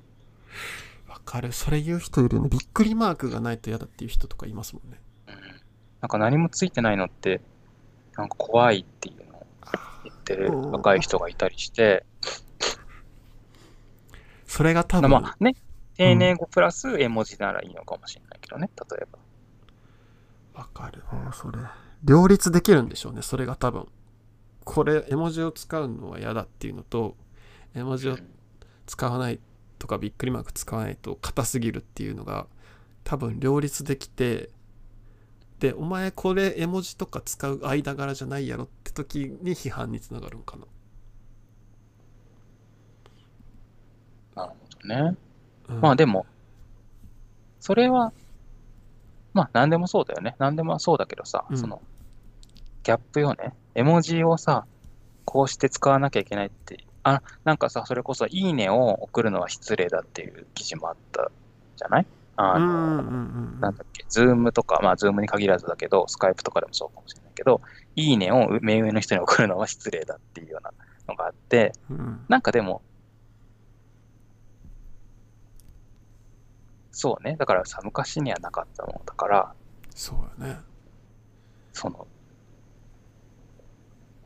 今日、正解がないというか、そうそうそう。いいねの使い方の、まあ、正解ないというか、まあ、あの、ど誰だっけ、あの、マイクロソフトの人が誰かが言ってたのは、うん。いや別に誰にでも使ってもらっていいんですよっていうのが言ってたから、まあそれがある種の正解かもしれないけどさ、うんうん。こうエモディを使う間柄間柄っていうものがあるかどうかっていうのも、うん。そもそも共通認識がないし、うん。こう、例えば目上の人から、いわゆる目下の人、例えば会社の上司から部下に向かって、丁寧語を使わなきゃいけないっていうのも、それが普及してきた人もいいれば、あるいは普及してる環境もあればしてない環境もあって、うん。例えばうちの職場なんかそういうの普及してないから、うんうん。普通に上の人からは、何度とかしておいてとかって言われるし、うんうんうんだから、そうね、過渡期に来てるのね、きっと。その、特にその、メッセージとかだと文字に、文字というか、まあ文字プラス絵文字で残るから、うんその違和感の残るから余計こう、違和感が残りやすいのかな。だから、その、圧力が生まれてる最中なんだろうね。うんこのうん正直、そうね、いいね、その、いいねを上司に送っちゃいけない。っていう、ああ、まあそうね。でも。のと、その若い人が、その、この絵文字に、絵文字とかに違和感を覚えるの。もう、だからどっちも、個人的には、そ、そんなに、その、そ、そね、そのつメールとか通信の機能についてるただの機能に過ぎないんだから、そんなにうん。意味を持たせるなよとは思うけど、確かに。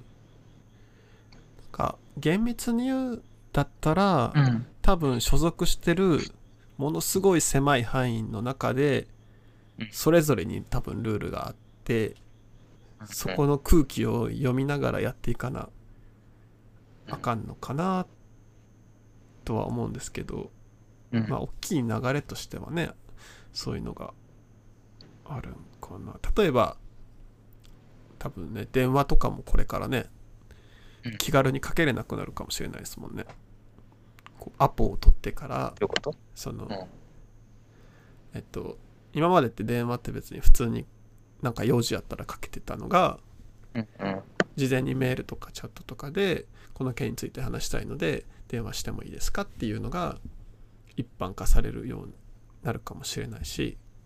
ああ、在宅勤務とかでね。そう確かに。そういう機会増えてるかもね。うん、そもそも。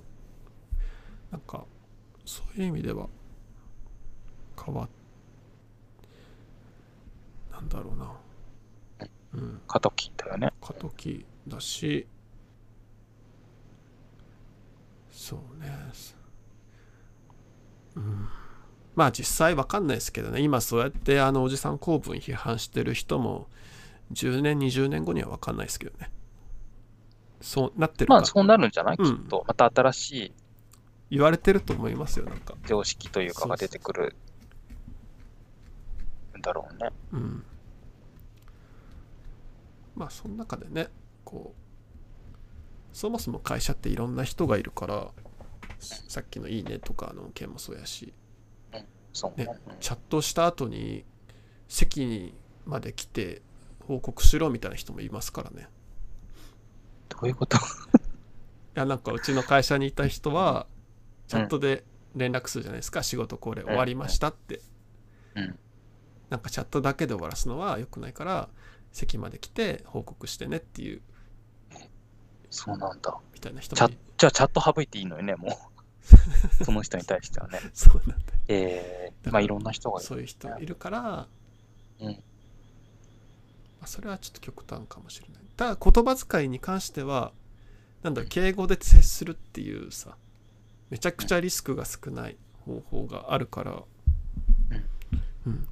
あえて今フランクに接するっていうのもリスキーなんかなとは思いますけどねうん。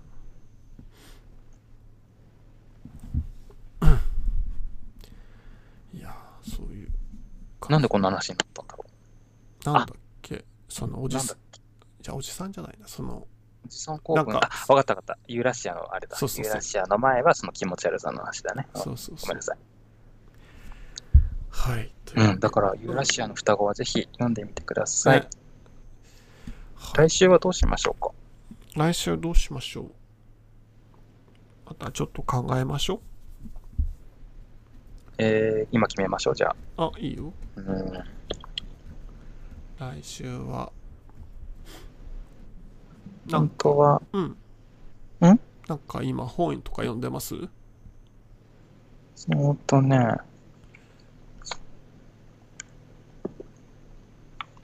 えっとね、あれなんて、ごめんなさい、ちょっと待ってくださいね。どこだ？リアルの本を読んでた。リアルっていうか、な んリアルの本って言い方がもうあるの不思議ですけど、うんとね、ちょっと話題になってる本があって、うんどっか行っちゃった。えー、っとですね。ちょっと、危ね、危ね。えー、っとですね。ちょっと今、Amazon の履歴を見ますね。はい一つは、うん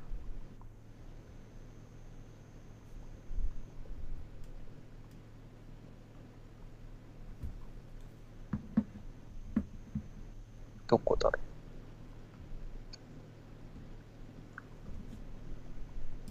う。ん？朽ちていった命。うん。